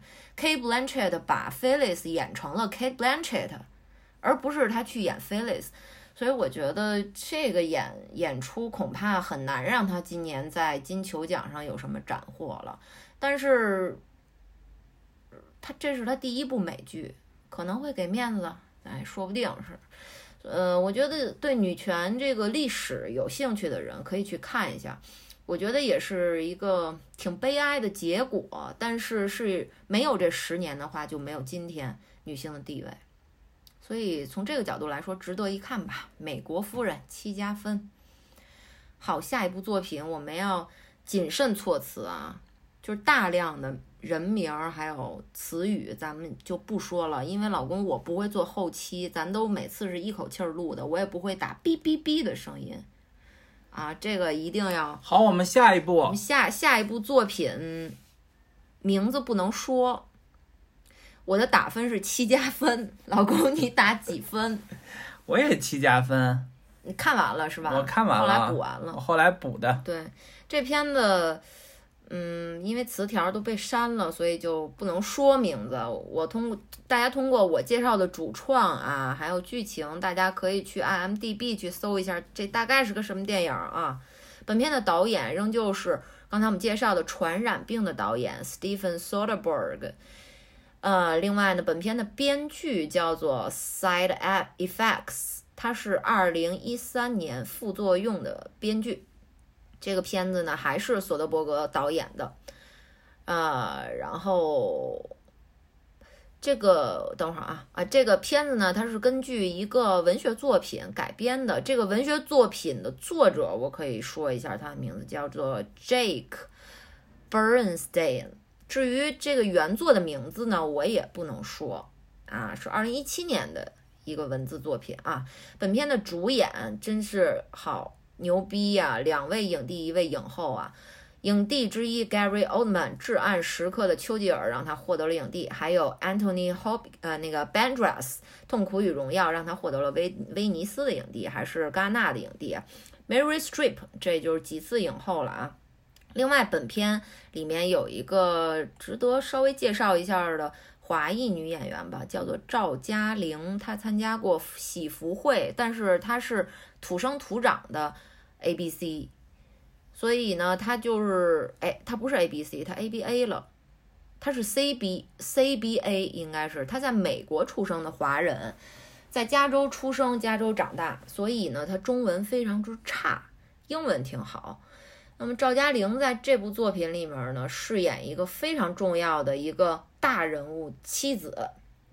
老公想好了吗？怎么介绍一下这个作品？嗨，这介这可不能介绍，这一介绍大概齐就乱了。这这宋老师，我上班呢，宋老师跟我说啊，有部片子我跟你说，全网下架，对，那就一个带劲。对，它下架了，所以我无从知道。然后，然后我就说什么呀？他说我。咱回来看看，讲的是个啥？为啥下架？后来我就说行啊，它其实它跟金融，金融有关系，对吧？它其实也是介绍了，其实这种现象我觉得很普遍，就是比如在什么个岛啊，什么开个什么开曼群岛啊，对，就好多，就是中国也有好多这样的，在个什么群岛开个公司，然后你就算外资了，你一算外资，你就可以那个免税啊什么的，嗯。啊，他也讲了，其实讲了一些美国的企业，嗯，啊，在那些群岛上开公司的，然后都是假的啊，空壳。不光是美国哟，啊，好多片子里讲。对对对对对，啊，反正就是全世界吧，他的这种公司叫这种 company 叫离岸啊，离岸，对对对，离岸公司。不要连起来说嘛，我哪知道这会不会逼掉咱们呀？啊，反正就是。导火线就是因为注意啊，导火线就是因为就是那个那应该是个影后吧，就是他演他老婆的，谁老婆呀？就是死了家人，就因为在一次的那个事故里边翻船了。你说不就梅德尔斯特里普吗？对对对对对，就是他，是吧？我操！然后后来就找保险公司索赔，但是发现保险公司是是那种。空壳公司，然后找不到，然后他就去，他就锲而不舍，然后去那个岛上去找这个公司，后来就发现了一些秘密，啊，大概就是讲了这么一个故事。对他去找那个保险公司，因为他们那个当地的警察什么就告诉他说：“你这。”保险公司是一空壳的，对，它上游的保险公司也是一空壳的，它上上游的还是空壳呢。它总公司在什么什么岛上呢？对，所有人都劝他放弃了，嗯，然后他就没放弃，然后没放弃，去那岛上就发现哦，这岛上总公司更是一空壳公司，嗯底下挂着几百个公司，对，啊，而但是这个岛上这个公司几只是一个小卒子，嗯，他。他是 Gary Oldman 和 Antonio Banderas 这俩人那个律所制作的公司，这种离岸的 company 对里面的九牛一毛，对，他就一个小小的虾兵蟹将而已。那 Gary Oldman 和 Antonio 俩人做的这些人物的离岸的 company 可就是巨大的人物了啊，是各国的，呃，什么。南非的啊，什么这里边演的啊，有南非的，对，还有咱们中国的，全世界啊，全世界的啊。然后实际上并不是 Meryl Streep 最后掀翻的这个对，这个黑幕是 Gary Oldman 他们自己这律所呀，里边有内鬼，嗯然后透露出一份名单儿，嗯这名单儿叫什么什么文件，这我也不能说嗯啊，在网上我还试着去查了，没有。还挺牛逼，嗯然后里面反正涉及了各国的这个大名人啊，政坛的，然后商界的，对，其实他们主要的目的几个吧，一个就是逃税，是吧？然后还有一个就是转移资产，对啊，主要就是这俩目的吧。对，啊，这个电影啊拍的是真是一般，相当一般，我觉得。但是就冲赵嘉玲女士演的这这段故事啊，我觉得我就建议大家去看一下。能找得着吗？导演史蒂芬·索德伯格，哦，大家记住啊，编剧 Seed Effects，然后主演 Gary Oldman、Antonio Banderas、Meryl Streep。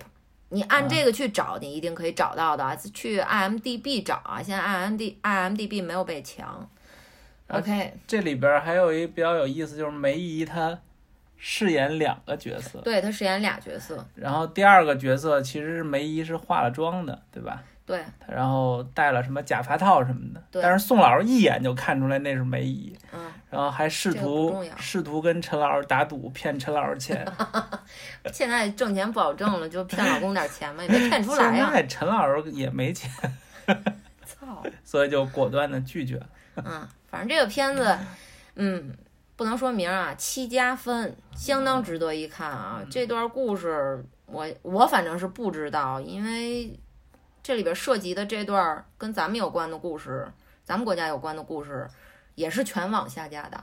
对啊，没有什么人了解之前。我隐隐约约的听说了一些，嗯，但是没有连得上。对这这个故事，它这个里面原基本上啊就还原了。啊，为什么就连上了？对啊 OK，下一部作品啊，这部作品是我前天连续看的，一口气儿吧，二十六集啊，这个作品也是二零一九年的新番啊，四月新番，怒高的播放量，这个动画的原作已经超越了《海贼王》的销售量了，这个漫画。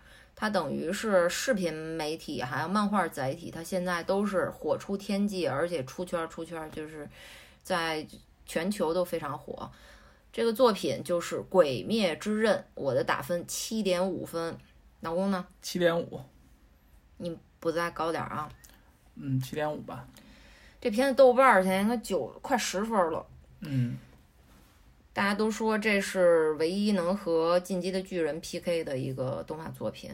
嗯，《进击的巨人》我不喜欢，所以我就是看完第一季后边我就没看了。《鬼灭之刃》是在少年 Jump 连载的一个漫画，这是原作作者，我真的不会念他的名字啊，叫做武什么忽视情。这第二个字儿，左边是一个山，右边上边是一上，下边是一下，这这叫山中间儿。我哎，我得知道它叫什么，我搜一下啊，大家别急，这还搜不出来吗？山上下啊，怎么读？拼音卡卡卡好，叫吴卡忽视情，哇，这这名儿可牛了逼了啊！然后动画化呢是由 UFO Table 制作的，这个片子呢怎么样，老公？说一下观感。这片子挺拍的，哎，拍的挺好的，嗯就是你很难，哎呦，感感觉到说这个动画这个片子在一些动作场面里边能拍的如此的流畅热血，对，呃，而且它有两两两集吧，就是两段儿是那种封神之作，对说是现在全世界最高水准的动画打斗。对，啊，确实你，你你看完这个片子，你再看国产的那些脸脸根本不渣。根本不动的那个片子，简直就是，而且这是一番剧哟、嗯，咱们吹的国漫崛起的那些可都是剧场版啊，都是大银幕的，那制作成本是不一样的啊。对主要十九集那场一战封神，对，非常牛逼。哎，我觉得拍的都挺有意思的，各个人物人物三个人物什么的，呃，故事。而且讲的什么呀？这片儿讲的就是杀怪兽，嗯，是吧？杀鬼，杀鬼，对杀鬼的故事。嗯，然后他们叫捕鬼捕鬼队，对吧？他们捕鬼队，然后就是从小，其实我看这个剧应该是从中间了吧，是吧？四五集吧。四五集嗯啊，前面宋老师给我讲了讲，就是嗯，找这种有天赋的人，然后进行训练，然后训练完了以后，然后选拔，选拔最后选拔出了四个人，成为了捕鬼队的队员。但是他捕鬼队他自己又本身又分级别，对吧？他们应该是最低级别的，对再往上的叫助不是再往上啊就是最最高的叫对助对啊，然后他们是应该属于比较渣的那个级别，最低 level。啊，最低 level。然后他们，但是不，他们成了捕鬼队的队员以后呢，就是这个组织就会给他们派任务，告诉他们哪儿有鬼，嗯，然后他们就他们就去。然后男主角呢有一个妹妹，然后这个妹妹呢因为不小心是吧，因为然后变成了鬼，然后被鬼被就是被鬼咬了，就变成了鬼。但是呢，呃，这个男主角不忍心杀害他的妹妹。然后他妹妹呢，又保留了一丝这种人性，对，然后后来就活过来了。活过来以后什，么叫活过来？就是最后没死。然后男主角就背了一个筐，背了一个筐，然后揣揣着妹妹，然后去捕鬼。然后并且他好像一直在试图找牛逼的师傅，能让能让他妹妹恢复，对，恢复恢复成人，对，是吧？嗯然后讲了这么一个鬼故事。然后鬼这边呢也挺牛逼，他们一共有十二个神，是吧？他们叫十二鬼月。十二鬼月，嗯然后对应的是十二个人，而且这十二鬼月又分上鬼月和下鬼月，上弦、上弦和下啊，弦。上弦下弦，上弦的都是特牛逼的，上弦六个人一百多年没换过，啊下弦六个人就狂换，经常被淘汰，被鬼王弄死，就看不上，太屎嗯了，太菜了。说鬼王有一千多年的，他是日本的第一个鬼，哦。嗯，这是男主角师傅说的，哦，嗯，所以男主角就要找这个鬼王，看他有没有方法嗯能把他妹妹从鬼变回人，就是这么一个故事线。少年 Jump 的里漫画啊，基本上就是热血、热血番、打怪、升级，就这样，比较像龙珠。呃，这剧本儿你觉得怎么样？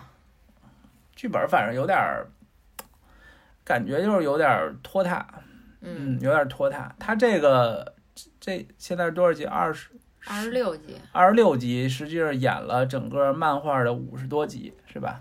卷，啊，五十五十五十多卷，它一共多少卷呢？一共二百多卷。对，说那就还没没画完好像。啊，还没画完，还没最后终结。据说十月份还有一个剧场版。对然后宋老师已经把那个漫画看我已经把剧场版的十卷看完了，看完了。我非常担心这十卷特别没劲，所以我非常担心。大家到时候看吧，它肯定还会再丰富的，因为宋老师看完这个漫画以后，因为漫画画的肯定没有动画拍的那么细致，所以他在制作动画的过程中，他要加一些不，我说的就是剧情，啊剧情。剧情真的是不行。这个作者能力，我觉得文本能力非常差。嗯嗯，但是你记得吗？那天你是在按摩椅上，咱们家小柔上按摩呢，然后我就在外边接着看，我就看到了十九集。对你看，咱俩一块儿看完十七集，你进进去的。对十七集是演这个，呃，一行六连，啊这个闪电、对闪电呼吸一行六连，啪啪啪啪啪，把那个蜘蛛精给杀了，对然后你就去揉去了，然后我又再看两集，看到第十九集结束了以后，我就惊呼，对然后我就进屋跟老公说：“你一定要看一下这几分钟的画面。”对，然后就没有看十八和十九集任何剧情，我就给老公直接拉到了十九集最后的那大概五六分钟的画面。不到五六分钟，三四分钟，是一首歌的时长嘛。对然后老公看完了，是不是快泪目了？是，是是是，就是他这个画面强劲到，就是你不需要知道剧情，我只看着这个画面配合这个精美的插曲，然后我就能哭出来。太牛了，那场做的一战封神，就是特别流畅做的，而且就是节奏也快，对，再加上就是它完美的契合了那个插曲。嗯我觉得最高潮的点是祢豆子，就是炭治郎男主角的妹妹。嗯突然这个音乐就停下来了，画面全黑了。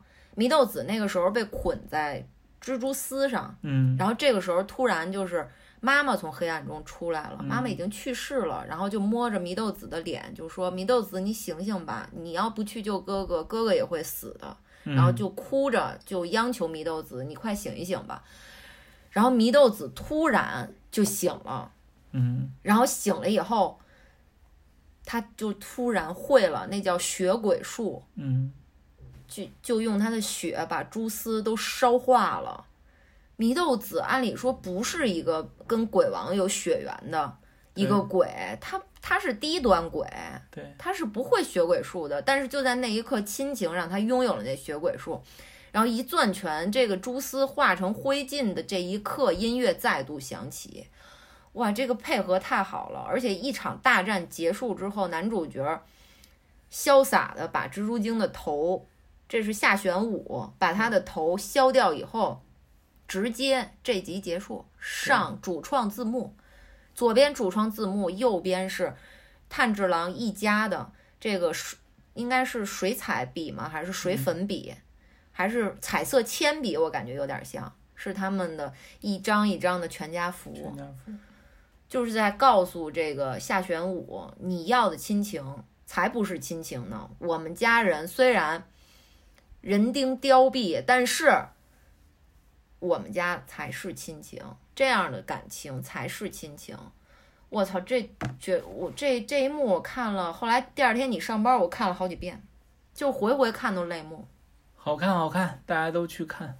而且这篇片头曲呢叫《红华莲》，这个片子正好是我之前说啊，我说不爱看《创造营二零二零》，但是它海选里边啊有一个组合，是个唯一的女子乐队组合，对，然后他们就用日语唱了这首《红花莲》，唱的很好，嗯而且我哭了那天对，我就听这首歌我哭了。我那时候还没看过《鬼灭之刃》呢，但是他们把那热血感唱出来了。这首由 Lisa 主唱的《红花莲》本身也特别好听，我觉得就是特燃那种。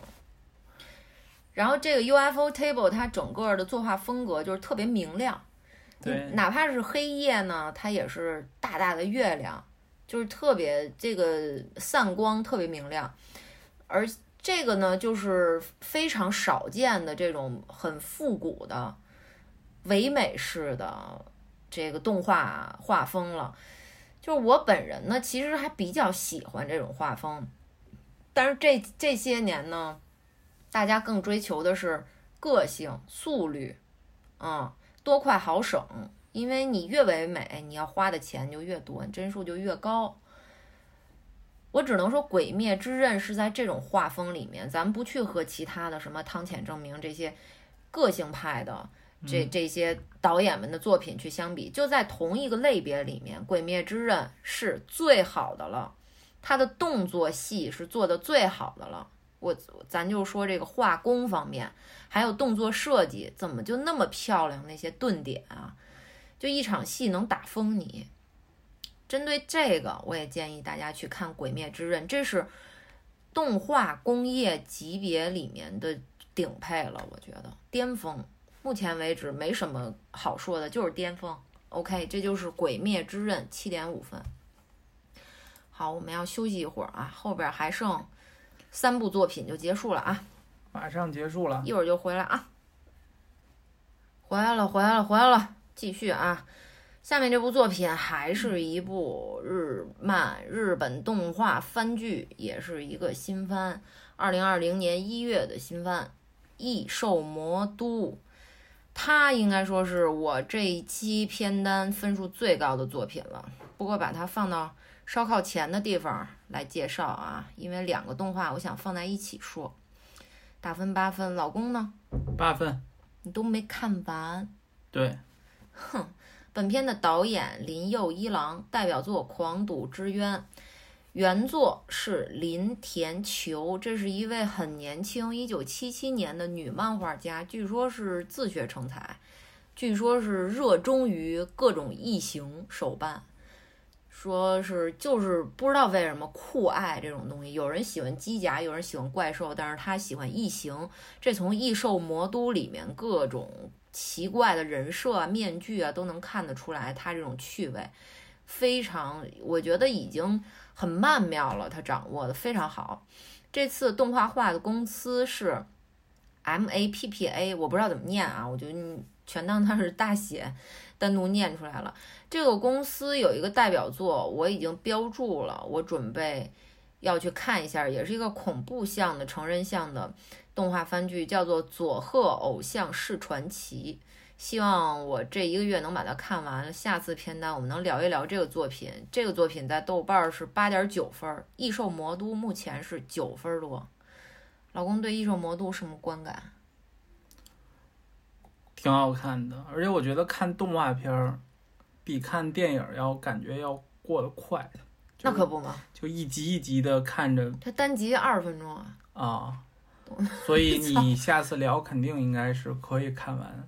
那部片子的这个《异兽魔都》其实是我们在看完上上上《毁灭之刃》之后连着马上看的一部片子。嗯，就两个片子的那个风格，就是人物的风格来讲，还是《异兽魔都》更更加异兽一点，废话，更加更加不像人一点儿。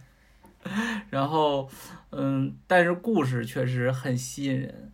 就是我我我都能把手机放下，然后一起来看。他讲的其实也是一个比较怎么说呢，就是非现实、比较离奇的呃魔兽，就是魔法师，然后去杀怪兽的这样的一个故事。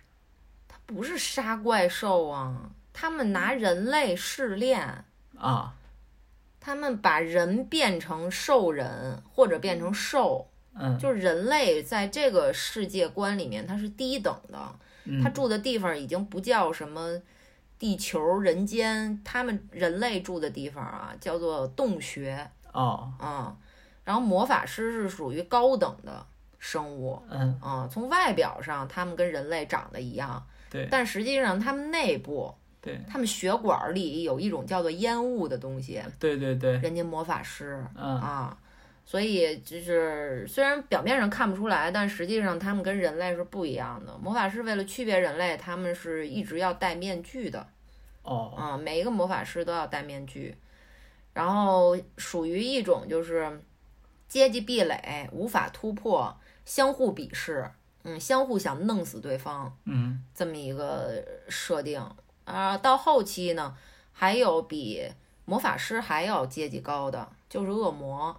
嗯，他们在魔法师世界里面，恶魔是是是通天文懂地理啊，呃，什么通阴阳懂八卦，是什么什么上炕认识媳妇儿，下炕认识鞋啊，反正这个恶魔是最厉害的，人是最低贱的喽。那这个片子呢，它的肯定一般这种不可能说让一魔法师来当主角的。这魔法师，你一听这设定，魔法师就不是好人啊。对，他所以这里面的主角呢是个兽人，就被魔法师变成了，呃，兽头人身。对，他一个人。兽是个蜥蜴，蜥蜴，对，啊，蜥蜴脑袋，但他之前肯定是个人。现在搞不清楚啊，因为它只这个短，这只有十二集啊。嗯，我准备马上去看漫画了，据说这漫画比动画还血腥，动画已经很柔和了。这个。我觉得其实作为主线剧情来说，就是这蜥蜴人啊，他这主角叫开曼，开曼他找寻自己的身世，其实没怎么找，在这十二集里面，就这方面剧情推荐的非常慢。这主线剧情，其实这十二集里边更多说的是一些杂七杂八的东西。呃，这个人身上的突然碰到了一个事儿，那个人身上突然碰到了一个事儿，开曼又突然碰到了一个事儿。当然，这些剧情非常紧凑啊，它都是有连锁效应的，连锁反应的。但是很奇怪的是，也很奇特的是，它就是跟主线剧情关系不是那么大。嗯但是作为观众，你看着呢不烦，而且觉得还是非常被吸引。这个究其原因很简单，就是因为异兽魔都已经完全把这个魔都呈现在观众的眼前了。这种既有废土风，又有中世纪欧洲风，还有赛博朋克风的这这个杂糅的、混乱、肮脏的、明亮的，也有晦晦涩的世界啊。这个世界就完整的呈现在观众眼前，每一个人物他们的性格都是符合这个魔都的设定的，所有的人。每一集、每一每一幕剧情都在干嘛？就是拼命活下去，因为这个世界太残酷了，大家只能先想着活下去。我忙的我都没有时间去思考什么是友情，哎，什么是笑话嗯啊，什么是开心，什么是难过，没有这个时间，大家都在忙碌。再加上本片动画化以后啊，这么难的一个世界。动画画的太完美了，非常漂亮，背景设置太棒了，调色也是，再加上本身漫画里边人设的风格呢，就非常的异于常人，所以它放到动画里边又很有一种不一样的感觉。而且据说 MAPPA 这个公司它的作画风格就是很怪异的。我为什么要去看佐贺偶像式传奇这个？番剧呢，就是有很多人说这个公司风格就另辟蹊径，那异兽魔都肯定是算另辟蹊径的。那佐贺呢，我就打算看一看了。然后这个片子里面，因为作者是女性林田球，那么这个片子里面三个的女性角色，主要女性角色，一个是二阶堂，一个叫能井，还有一个叫惠比寿，这三个女孩。是完全不同于其他任何一个动漫画作品以及影视作品的。老公觉得这仨女孩初看的时候什么感觉？哇，那都是金刚芭比，对，特别壮，然后胸特大，对那种衣服特紧，特别能打对啊，都是这种风格。对。他这片子里面动作戏其实不少，但是他的动作戏，你别看他是里面有魔法师哈，嗯你按想象，你可能会觉得他动作戏应该是很华丽的那种，嗯应、应该是和《鬼灭之刃》一样的那种，但并不是哦。异兽魔都里的打斗戏非常像惊天营救，啊，就是拳拳到肉的那种肉搏，嗯，所以这个打斗也是一个特点。当然，最主要的是看世界观，在这里面就是整个感觉，我就要再提一下原钻啊，这个我的心头好电影，看到最后。我根本就不在乎主角开曼他到底是什么人，你这十二集有没有推进主线剧情？啊，新和能井两个人这 CP 能不能最终组成？结不结婚呀？俩人，我不在乎这个了，就像不在乎 Adam Sandler 最后有没有被那一颗子弹打死一样，因为异兽魔都已经给我呈现了一个完整的宇宙，这个宇宙既华丽又荒废，又荒诞又魔幻，又漂亮，简直是太有想象力了。而且林田球这个漫画家，他在文本上是很有喜感的。《异兽魔都》里边两场戏，一场是打棒球比赛，还有一场是制作这个甜品对决。这两场毫无用处的戏啊，看起来充分体现了林田球这位女女作家的恶趣味。再加上就是我，我就想在这儿加一段这个，怎么了？管得着吗？他抱着这种心情，再加上自己特有的幽默感，把这种毫无关系的小剧情加进来以后，一点不违和，看得我开怀大笑，非常可爱。然后这个动画片里啊，有四对 CP，我是这么分的啊，一共四对 CP，男主女主一对儿，开曼和二阶堂，还有一对儿呢是两个，这个叫我我叫他收垃圾队，这俩人新和能井。还有一对儿呢是废柴联盟，藤田和惠比寿。那，最厉害的 BOSS 烟老大和他组 CP 的是谁呢？是他后来找到的小宠物木耳。嗯，这四对 CP，老公喜欢哪对儿？我我喜欢第一对儿吧，因为我就只知道第一对儿，后边几对儿我都没什么印象。头头要炸了。老公，你应该把这动画片看完，真的很好看。我都现在给你猛推。对对对，我我我周末我周末就把它看完，因为昨天其实看了大概几集吧。昨天看了七集，看了七集，它一共十二集是吧？嗯。然后今天回来就发现宋老师不看了，看美国夫人最后一集。因为宋老师白天把这剩下的五集都看完了。嗯，没事儿，我再陪你看一遍。所以我就决定决定周末吧，周末把它看完。他们这挺好玩的，他们这个拍的，就是男主人公都和女主人公也比较有。是一对特别好的朋友，对，是不是？然后，然后女主人公也舍了命的去救这个男主人公，嗯，嗯，然后他们那个其中刚才讲过，魔法师他能放烟，能放黑烟，所以就是有的那个新的新新进的魔法师，他不知道自己淹在哪儿，从哪个血管里出，然后就把自己胳膊都剁了，对，重新接血管，然后然后打通任督二脉似的，找血管，嗯。然后还有的医生是说：“你放心，我来帮你找，因为我都已经帮找了好好多的魔法师这个血管了，我一找就能找着。”最后还找着了。他这片儿其实，你像你刚才说那个医生啊，就给他接脉那医生，他也不是为了好心、同情心，嗯，他就是好奇，因为他的主业是研究魔法师，对。他就是想多研究一个是一个。这片儿里边没有什么真正的好与坏，因为我刚才说了，所有的人都在忙碌着活着。嗯啊，就是所以你为了活着吧，一切的善与恶看起来都不重要了。嗯，好像就是活下来很难，这个原因就可以成为一切行为的原因。所以这个片子呢，它是一个非常黄暴的作品。对，就是肠子堵得满天飞啊，动不动就把第一幕戏就把惠比寿的脸给咬下去了。对，啊，这脸皮撕下去哦，然后什么就是脑爆，然后撕裂什么这种，然后所以这个片子呢，它是 R 二十级的，就是建议二岁以上观众观看的，所以就更建议大家去观看了。大家都是成年人了吧？完全可以观看，这里面还有巨大的蟑螂，非常恶心。那蟑螂后来被他们改造了以后，还参加了棒球赛，很厉害。后来还利用小蟑螂开锁。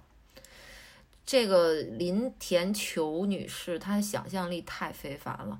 哦，最后提一点，《异兽魔都》是很少见的两集换一首片尾曲的作品，而且每首片尾曲它配合的动画都非常精美。每首曲子也都非常好听，所以一定建议大家去观看。这现在已经完结了，《异兽魔都》八分。OK，下一部作品我自己聊，老公没看，这是一个文艺剧情片。然后我们跳了舞，这部电影长片是由瑞士、格鲁吉亚、法国合拍的，我给它的打分是八减分。本片的编导叫做列万阿金，他是格鲁格鲁吉亚裔瑞士籍的一位导演。本片是他的处女作。这个片子呢，获得了戛纳的导演双周单元提名以及同志金棕榈奖的提名。所以说这个片子应该说来头不小。后来我查了一下呢，本片的男主角还是这位。列万阿金导演通过 Twitter 啊，也不是 Instagram 上边找出来的这么一位舞蹈演员，是个素人算是，所以我觉得他也挺厉害的。这是一个类型杂糅的电影，它杂糅的应该说不太多见，就是把舞蹈和同性题材杂糅在一起，所以我觉得就是。这种杂糅很少见，我就说那去看一看吧。而且公众号们又在猛推，我也好久没有看同性题材和舞蹈题材的电影了。因为他当他们当时介绍的时候打的标题是这个电影的格鲁吉亚民族舞非常好看。我因为没看过，所以我因为这个就去看了一眼，结果是很出乎我意料的。这个片子观感就是比较撼动人心了，没有到真正的。touch 到我的那一步，但是它真的是撼动了我。无论是舞蹈的力力与美，还有同性之间的这种爱，还有亲情，男主角和哥哥之间最后的和解，我觉得都非常打动我。这片子其实它主要内核是在讲一个男孩在寻找自己性向的启蒙。嗯，他本身是有女朋友的，但是他也没尝试过男朋友这件事情。那么在这个时候，男二号就出现了，和他在一个舞蹈团里面，慢慢他就感觉自己的目光更青睐于这位男同学，却很少再把目光投向自己的女朋友了。他的女朋友跟他也在一个舞团呀，而且在这个过程中，他女朋友有女朋友也察觉到了小小的异样，然后他可能当时并没有明确自觉得自己就是一个同性恋，但是。慢慢的，他的身体走在了他的脑子前面，他先和男二号发生了关系，在这之后，他才慢慢明白，我操，这是爱情。他离开我视线一分钟，我都痛不欲生，我的心都七上八下，我就想知道他去哪儿了，他会不会回来？就整个这个过程，其实拍的非常细腻的，我觉得很好。虽然是素人演员，但是我觉得就是因为他是素人啊，所以把他演得非常好。另外，本片确实出现的格鲁吉亚民族舞这一块呢，啊，太美了。格鲁吉亚民族舞的男舞者呢，他主要是推崇力量感，所以从视频上，就是他们学习的那些原始视频上看，每一个男舞者都是五大三粗的，都非常强悍的。但是我们的男主角呢，是一个很纤瘦的男舞者。所以老师啊，还有团长啊，都不看好他，觉得这种阴柔派的格鲁吉亚舞在我们这儿就算是异类了。嗯，所以他经常受到打压。但是在整个片子最后一刻，这个男孩既找到了自己的心之所属，也明白了自己是什么，自己爱什么，然后也明白了这种舞蹈对于自己。自己想走到的高度和想走到的地方是哪里？所以他带着这种心情，在老师面前跳了最后一支格鲁吉亚民族舞。我认为是有一种必死的决心，因为他知道没有人会喜欢。他跳完了那支舞的摄影真的是非常棒，整个太阳从玻璃窗打进来，逆光拍摄的，尤其是最后一个特写啊，呃，非常感动。然后这个片子我不得不提的还有一点就是格鲁吉亚这个国家，我相信大家都不了解，我本人也特别不了解。但是通通过这个电影呢，再加上导演本身是格鲁吉亚裔的，我看他的履历的时候，他说他自己经常会回格鲁吉亚去看亲戚、去度假，所以他特别希望把格鲁吉亚现在的样子展现给世界，于是他做到了。我觉得挺令我惊讶的，就是作为一个欧洲，哎，格鲁吉亚是欧洲还是亚洲啊？我说漏气了，应该是欧洲啊。就是作为一个欧洲的，现在二零二零年的这样一个国家，你在这个国家里面，无论是舞蹈训练室，还有所谓的别墅，还有他们开的车，他们去买菜的菜市场，全部是满目疮痍、斑驳的墙壁、开裂的地面。这个国家经济情况非常差啊，但是就是这种原始的、这种非常贫穷的这种感觉，同时陪衬着格鲁吉亚民族舞这种欢天喜地，它是一个很欢欢愉的舞蹈，就是感觉在这种生存环境里面，每一个格鲁吉亚人还在努力的欣欣向荣的活着。我不是说圣母啊、同情啊，我就是。了解到一个国家以后，我觉得非常叹为观止。所以这个片子吸引人的点非常多，而且也很感人。因为格鲁吉亚，我查了，他们在法律上啊，他们是禁止歧视同性恋的。虽然他们的法律是没有通过同性恋可以通结婚，但是他们禁止歧视同性恋。可实际上，在格格鲁吉亚做同性恋就是异党。就是要被斩杀的，在道德上，所以这个片子在格鲁吉亚也引起了不小的波澜，有人示威啊、游行啊什么的。然后导演、男主们对于自己饰演过这个片子觉得非常骄傲，我也很为他们骄傲。OK，这个就是呃强力推荐的格鲁吉亚电影。然后我们跳了舞，八减分。OK，我们最后一部作品了，老公，你来介绍吧，它叫啥？我们最后一部。电影叫做《校园情圣》，又叫《真心半解》，我给出的打分是八分儿，哟你，呢？我呀，我我七点五，嗯不如你老公。那你就说一说为什么吧？这都是宋老师的套路，陈老师已经学会了。哎，这部片子确实挺好看的。当时我给宋老师还着重推荐了一下，我说：“哎，有这么一部青春校园题材的电影。嗯，”宋老师当时不太感兴趣对。宋老师说：“这校园那时候咱可能看这个校园青春的片子也有点多，是不是？什么性爱自修室什么的，嗯应该大概也就在那那个时候吧。然后他就没看。后来，但是这个片子其实豆瓣分还挺高的，挺高的好像八分八嗯分以上吧。然后还是挺好看的。所以下面请宋老师给大家 介绍一下主创，然后再让陈老师给大家介绍一下剧情。好，我来介绍主创。本片编导华裔，一位女导演叫做伍思薇，她履历挺有意思他，一直是学计算机的，计算机科学的，而且还确实是做了相关工作一段时间。结果后来就是因为一直喜欢电影，所以就毅然决然就辞职了，然后自己开始筹资啊什么的，在零四年就拍了他的处女作叫《面子》，这片儿咱也补了，看了看了，面子，陈冲演的。对，嗯，反正这这这位导演对于对于最后一幕戏，我感觉有一些执着啊，就是一定要出现抢亲这种局面。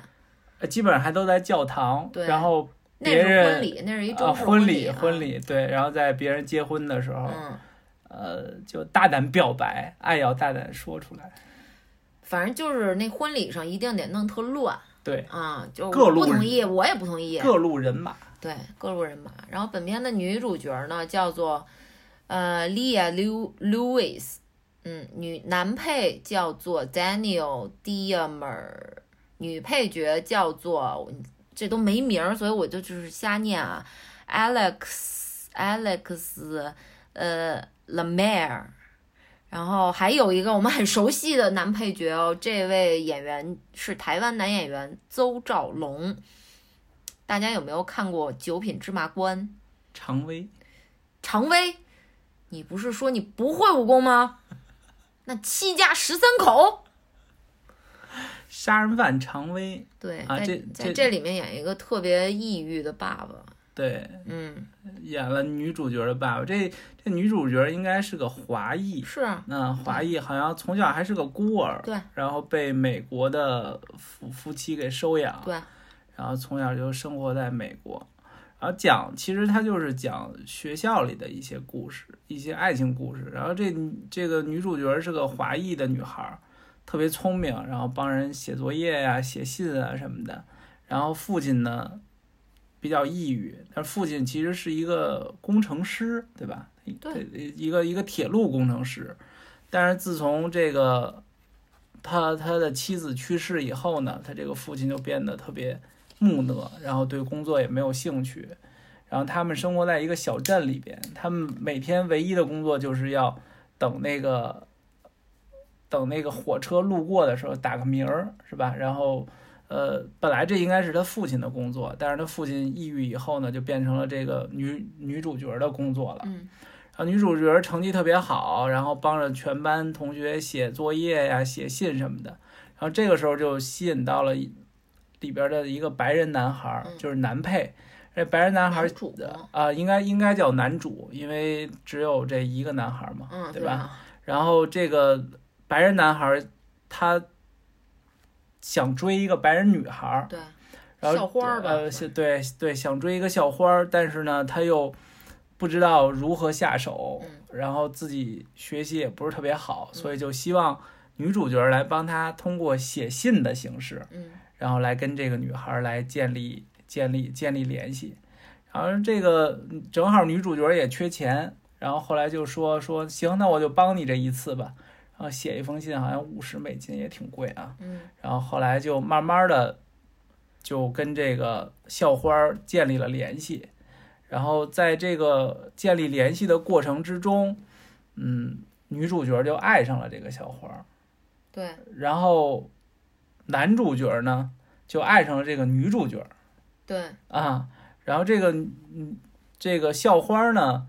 呃感觉上她应该是喜欢男主角，但是她也喜欢女主角，反正就是里边儿还是一个她这校花拧巴是因为她她跟这个男主角啊一直是通过手机短信在沟通，对但问题是这短信并不是男主角发的，对是女主角替男主角发的，对所以每次校花见着男主角都觉得，哎，怎么和短信里不一样了？但是，一拿起手机聊天呢，那感觉，哎，这感觉又回来了，惺惺相惜的这种感觉。对，所以也很纠结。但是我感觉他是既喜欢这男孩儿的那种踏实感，因为他觉得一见男孩儿就有安全感嘛。男孩儿高个子高高的，然后也比较可爱。嗯然后呢，但是同时他又爱比较爱恋这个女主角的文采，觉得他跟女主角应该是那种灵魂伴侣、soul mate 那种感觉。嗯，反正就这个片子，其实我们我跟宋老师一直觉得它是一个就是讲述成长的一个故事。嗯然后包括女主角在一开始她并没有谈过恋爱，对吧？然后她也并不知道爱是什么。然后但是在不断可能那个时候都不太清楚自己是喜欢女孩儿的。对嗯喜欢是喜欢男，因为他没有谈过恋爱，嗯所以他也没有喜欢的人嘛。嗯但是在与这个帮助这个白人男孩的这个过程中，然后慢慢的就找到了自己的真爱，然后一步一步的成长，然后最后也向这个校花勇敢的进行了表白。呃，最后的结局就是每个人其实都往前又走了一步，然后这个这个校这个女这个女主角就努力的去到去去到外边的世界去求学了。然后这个校花呢又喜欢艺术，然后也开始了新的人生。然后男主角呢就继续守在这个小镇里边，因为他在小镇里边有自己的家族的事业，有一个餐厅啊，大家就各奔各奔东西，但是也是彼此牵挂吧。啊，讲了这么一个，就是感觉整体感觉还是很温馨的。然后同时让让宋老师最为感动的，其实还是常威的那一段儿。嗯，因为就是常威他这段故事啊，其实基本没讲。对，啊，就是零星的一些点缀。这这儿有一个彩蛋啊，他的妻子啊英年早逝了，但是中间出过一张照片儿，是他已逝的妻子抱着小时候的这个女主角儿的一张照片儿。这照片里他的妻子呢是陈冲，又接上了。对，因为恐怕是零四年这《面子》这个电影呢，让陈冲和伍思薇结缘，然后这次来帮伍思薇一个忙儿。哦，啊、你看见就看见了，看不见就算了嘛，反正陈冲也不在乎，就拍一张照片而已。虽然有点不吉利，演个死人。这片儿我觉得就是对我来说打动我的点，基本上都和爱情没有关系。嗯，后程我就哭得很厉害了。第一个泪点是出现在女主角第一次上台表演，她本来是要演钢琴的，但是钢琴被学校里的坏孩子给弄坏了。对，然后男主角那时候已经是他的好朋友了，男主角就特别希望他能表演的好，对，然后就把吉他给他递上去了，因为他知道这个女孩自己会写歌，对，但是从来没为别人唱过，也没为这个男孩唱过。这男孩是在女孩家门口偷听到的，因为他们是住对门儿。对。嗯，然后呢，这个男孩把吉他递上去以后，女孩就深吸一口气，慢慢的唱出了自己还没写完的那半首歌。那首歌其实你不能说它非常好听、非常完美、非常惊人，但是就是他唱那个歌的状态，我直接就想到了他跟爸爸相依为命的这些年，这么艰苦的这些年，他收这么。他帮别人写这么多作业，然后帮男主角写情书要收钱，全都是为了照顾爸爸。对，然后他的志向是，我永远不离开这个城市方圆，比如二十公里找大学。对，我就是要当天能回来的路程，这样我能每天能看到我爸，因为我爸不能离开人儿。嗯，这是他对他爸的认知啊，这是我第一个泪点。第二个泪点就是看到就是后来他爸跟男主角聊了聊，聊完了以后呢，他爸好像顿悟了什么，嗯，因为爸爸这些年的状态呀、都是，嗯，止步不前，他就让自己的心死了。对他就留了那百分之一的热量给女儿，但是也就百分之一了。嗯他永远看那两部电影，永远学不好英语。但其实我觉得他英语肯定是没问题的。他说是被单位排挤啊，这个那个，但其实他最终心死，压死他心的最后一棵稻草肯定是妈妈的去世。对。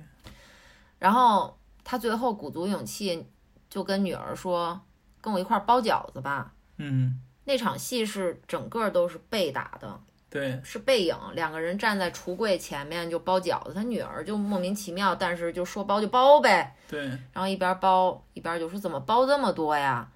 他爸说你得去哪哪哪儿三百公里以外的地方，嗯、几天，然后一天两顿三顿包这么多差不多了。对然后他女孩就说我去那儿干嘛？那个意思大概是，然后他爸还是说没说呀？我感觉俩人好像意会了，就是他爸爸在鼓励他去更远的地方求学，去他更想去的大学，因为他有能力考上任何大学。就是那一块儿就是特别感动。然后最后女主角上火车的时候，她爸爸是也许是这么多年来第一次出门儿，嗯然后她在火车站的那个岗亭里面摇铃，还是很害怕的，有点不敢见人的缩缩着。然后最后女主角走之前啊，和女配角就校花啊，她跟她表白，对两个人两个人隔着一条双黄线，嗯可能美国不是双黄线，是单实线，反正那条线肯定是不可逾越的，从嗯交通规则上来说。然后他还是隔着这条线，两个人在聊天儿，对感觉这条线他们永远不会突破了。然后女主角就说：“那祝你好运吧。”他就走了。对然后过了几秒，他冲回来，越过了那条线，抱着校花的脸亲了一下。对，然后校花当时也没有任何反感，就是也很开心。对然后他们约定说三年以后还是五年以后，然后再相见。对，这就是我嗯感动哭的点，就是校花没有错，因为校花他们家是一个严格的天主教徒，对他们是完全不能接受同性恋的。那个小镇里边有大量的天主教徒，校花就就是其中之一。这个电影里边有很多看似完全不能逾越的东西，比如说性向的选择，嗯女主角就是喜欢女孩儿，嗯可是呢，男主角就是喜欢她，对就是喜欢女主角儿。然后这女主角喜欢校花呢，可是校花就是不能喜欢女孩儿。对，她不是说她自己没动过心，但是她不能喜欢女孩儿。这些看似不能逾越的，也许最终他们也没有再头破血流的去努力尝试逾越的这些界限。可是，在本片里，你看来这些界限其实最后都会度过的。对都会以一种可能相对柔和，但依旧会进阶的方式让你度过的。也许你会找到另一条线，也会，也许你会绕到这条线的尽头，再绕回来，走进别人的心，这都是不一定的。这个就是青春，这就是成长。但是在成长的过程中，最重要的也，在我看来，这个电影最打动我的根本就不是爱情，是爱自己。爱自己的未来，爱自己的梦想，还有那些自己曾经或者现在正不被理解的东西，就是要明白自己是什么。我觉得这些过程是最美好的。这个电影就是让人一边哭着一边心里暖暖的。嗯，最后那个我也挺感动的，就是其实，嗯，女主角在之前就跟男主角说说这个，我最最最最讨厌就是这个追火车，对他肯定得追。我们 看的时候，我 说这个这是最没用的一个行为，你再跑你能跑得有火车快吗？对就老土。所所以你太土了。然后但是最后女主角走的时候坐上火车，然后男主角还是情不自禁的追起来，对，然后女主角可开心了。开心，然后看着男主角就那意思，就是哎，这个傻瓜，最后还是来追了。嗯，后来我跟宋老师还说，这幸亏这是在国外，这要是高铁，蹭一下。蹭一下就没有了。哎呦，里边有一些桥段还真的是让人感觉挺美好的，对是吧？爱情、成长啊，这些都还是挺美好的。我特喜欢那男主角儿。我跟啊老公看的时候，我就说，我说这种犬系男子特点就是不需要长得特别帅，其实也但是不帅，但是就特热情，对特萌。对，你唯一拥有一个犬系男子，你需要准备的物品就是一个骨头棒或者一个球，给他扔扔出去，然后说叼回来，然后他冲出去就给你叼回来了。每天就这么训练他，跟他互动。这男主角特别可爱，而且特别勇敢。对就是他，其实这个女主角不是相当于男主角是军师嘛？对然后他其实，在爱情的就是每个关键一步，其实都是这个男主角走出去的。一开始说写信，然后后来男主角觉得说可以发手机短信了吧，然后我们通过什么软件来联系。后来他们就不写信了，就开始就开始短信了。他短信完了以后就说可以见面了吧，然后他又，然后女主角就说你不能见，你不能见，然后但是他也勇敢的约校花见面，然后后来表白什么的，就是就是这个关键的点，关键的这几步啊，都是男主角勇敢的迈出来的。对，所以最后女主角就是受了他的影响嘛，嗯，在最后结束的时候越过了那个双黄线，去亲了一下校对花。嗯，对的，每个人都有自己的优点，其实校花也是啊，校花最后选择去学艺术了，对他们家人就逼着他结婚嘛，对。嗯，但是就这面子和《校园情圣》两部作品最后的这婚礼戏，你觉得怎么样？这两场大乱斗，都反正都比较抓马那种，我觉得。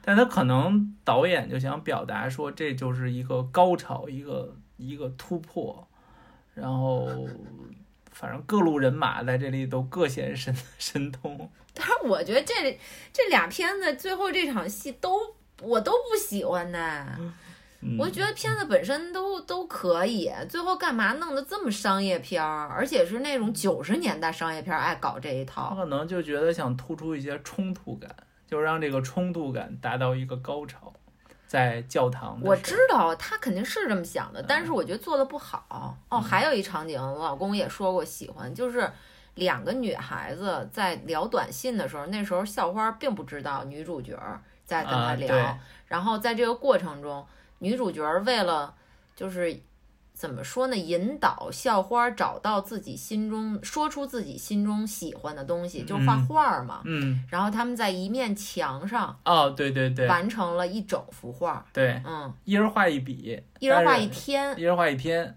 对。但是不告诉对方。对。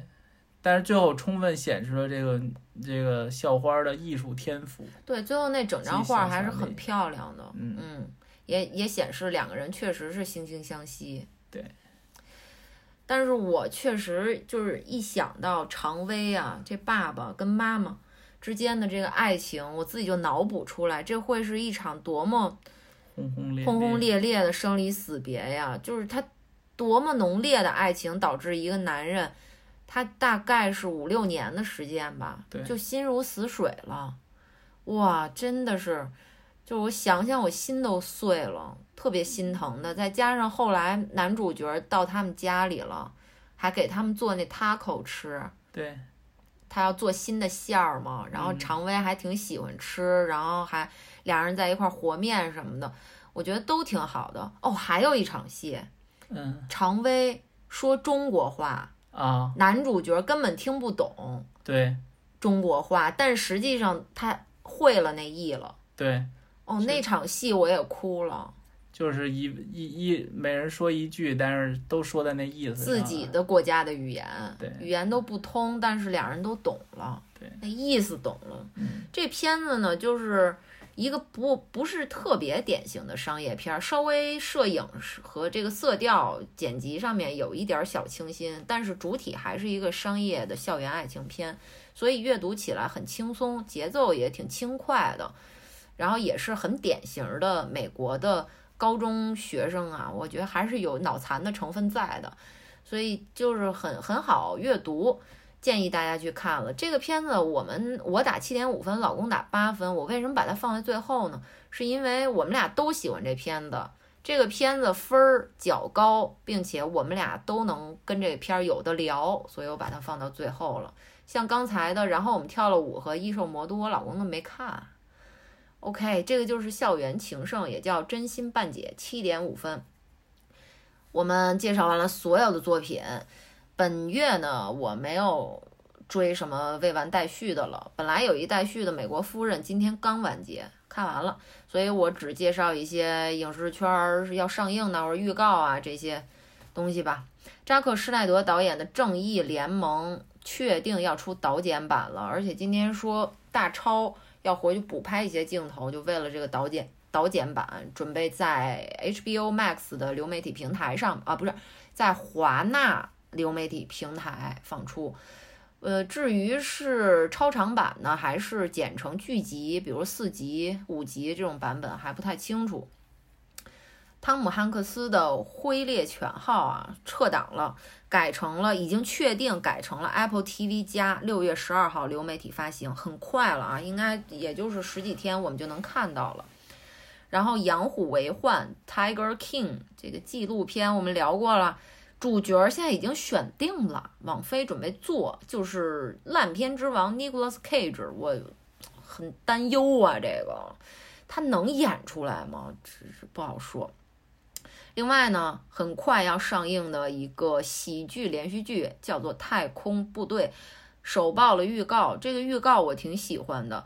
这个片子呢是由 Steve Carell 和 John Malkovich 主演的，这两个演员我都很喜欢哈。而且这个片子的编导就是 Steve Carell 本人，期待这部剧集，也建议大家期待一下啦。另外呢，有一部制作费高达两百多亿韩元的一个科幻电影啊，叫《胜利号》，试出了预告片。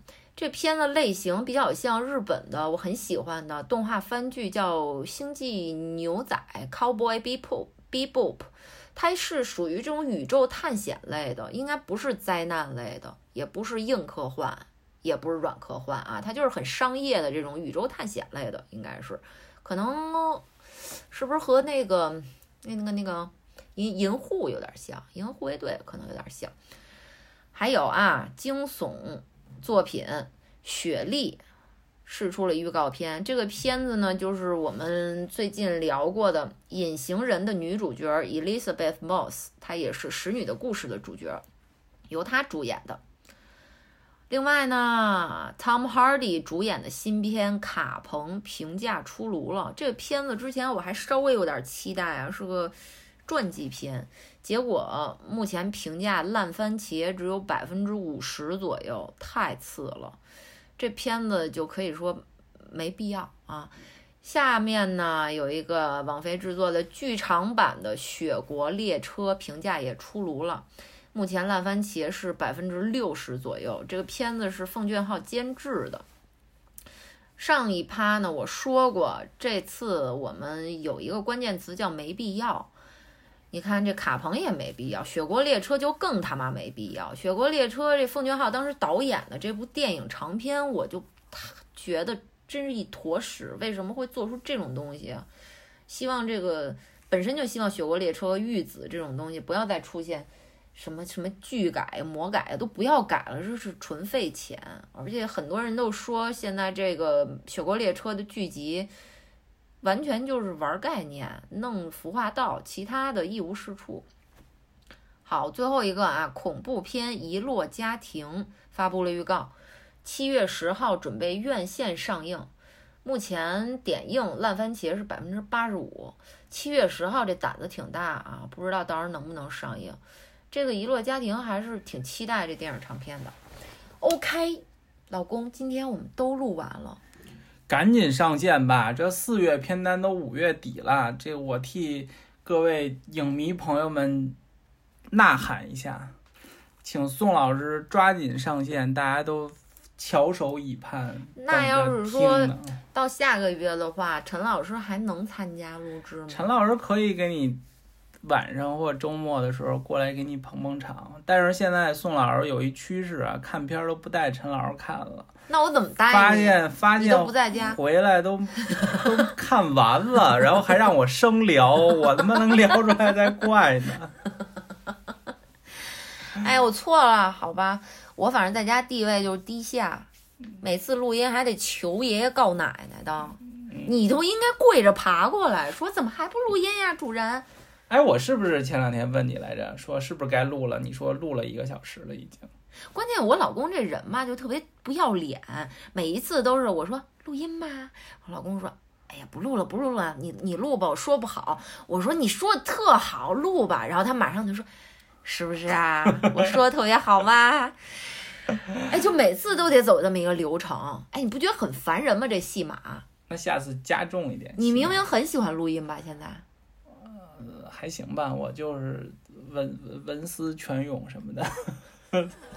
大嘴巴抽你！好了好了，就这样了啊！现在已经是晚上十点半了啊！我们下一期节目再见吧！下一期节目并不知道什么时候会录制哦。OK，就这样。晚安。晚安，拜拜。拜拜。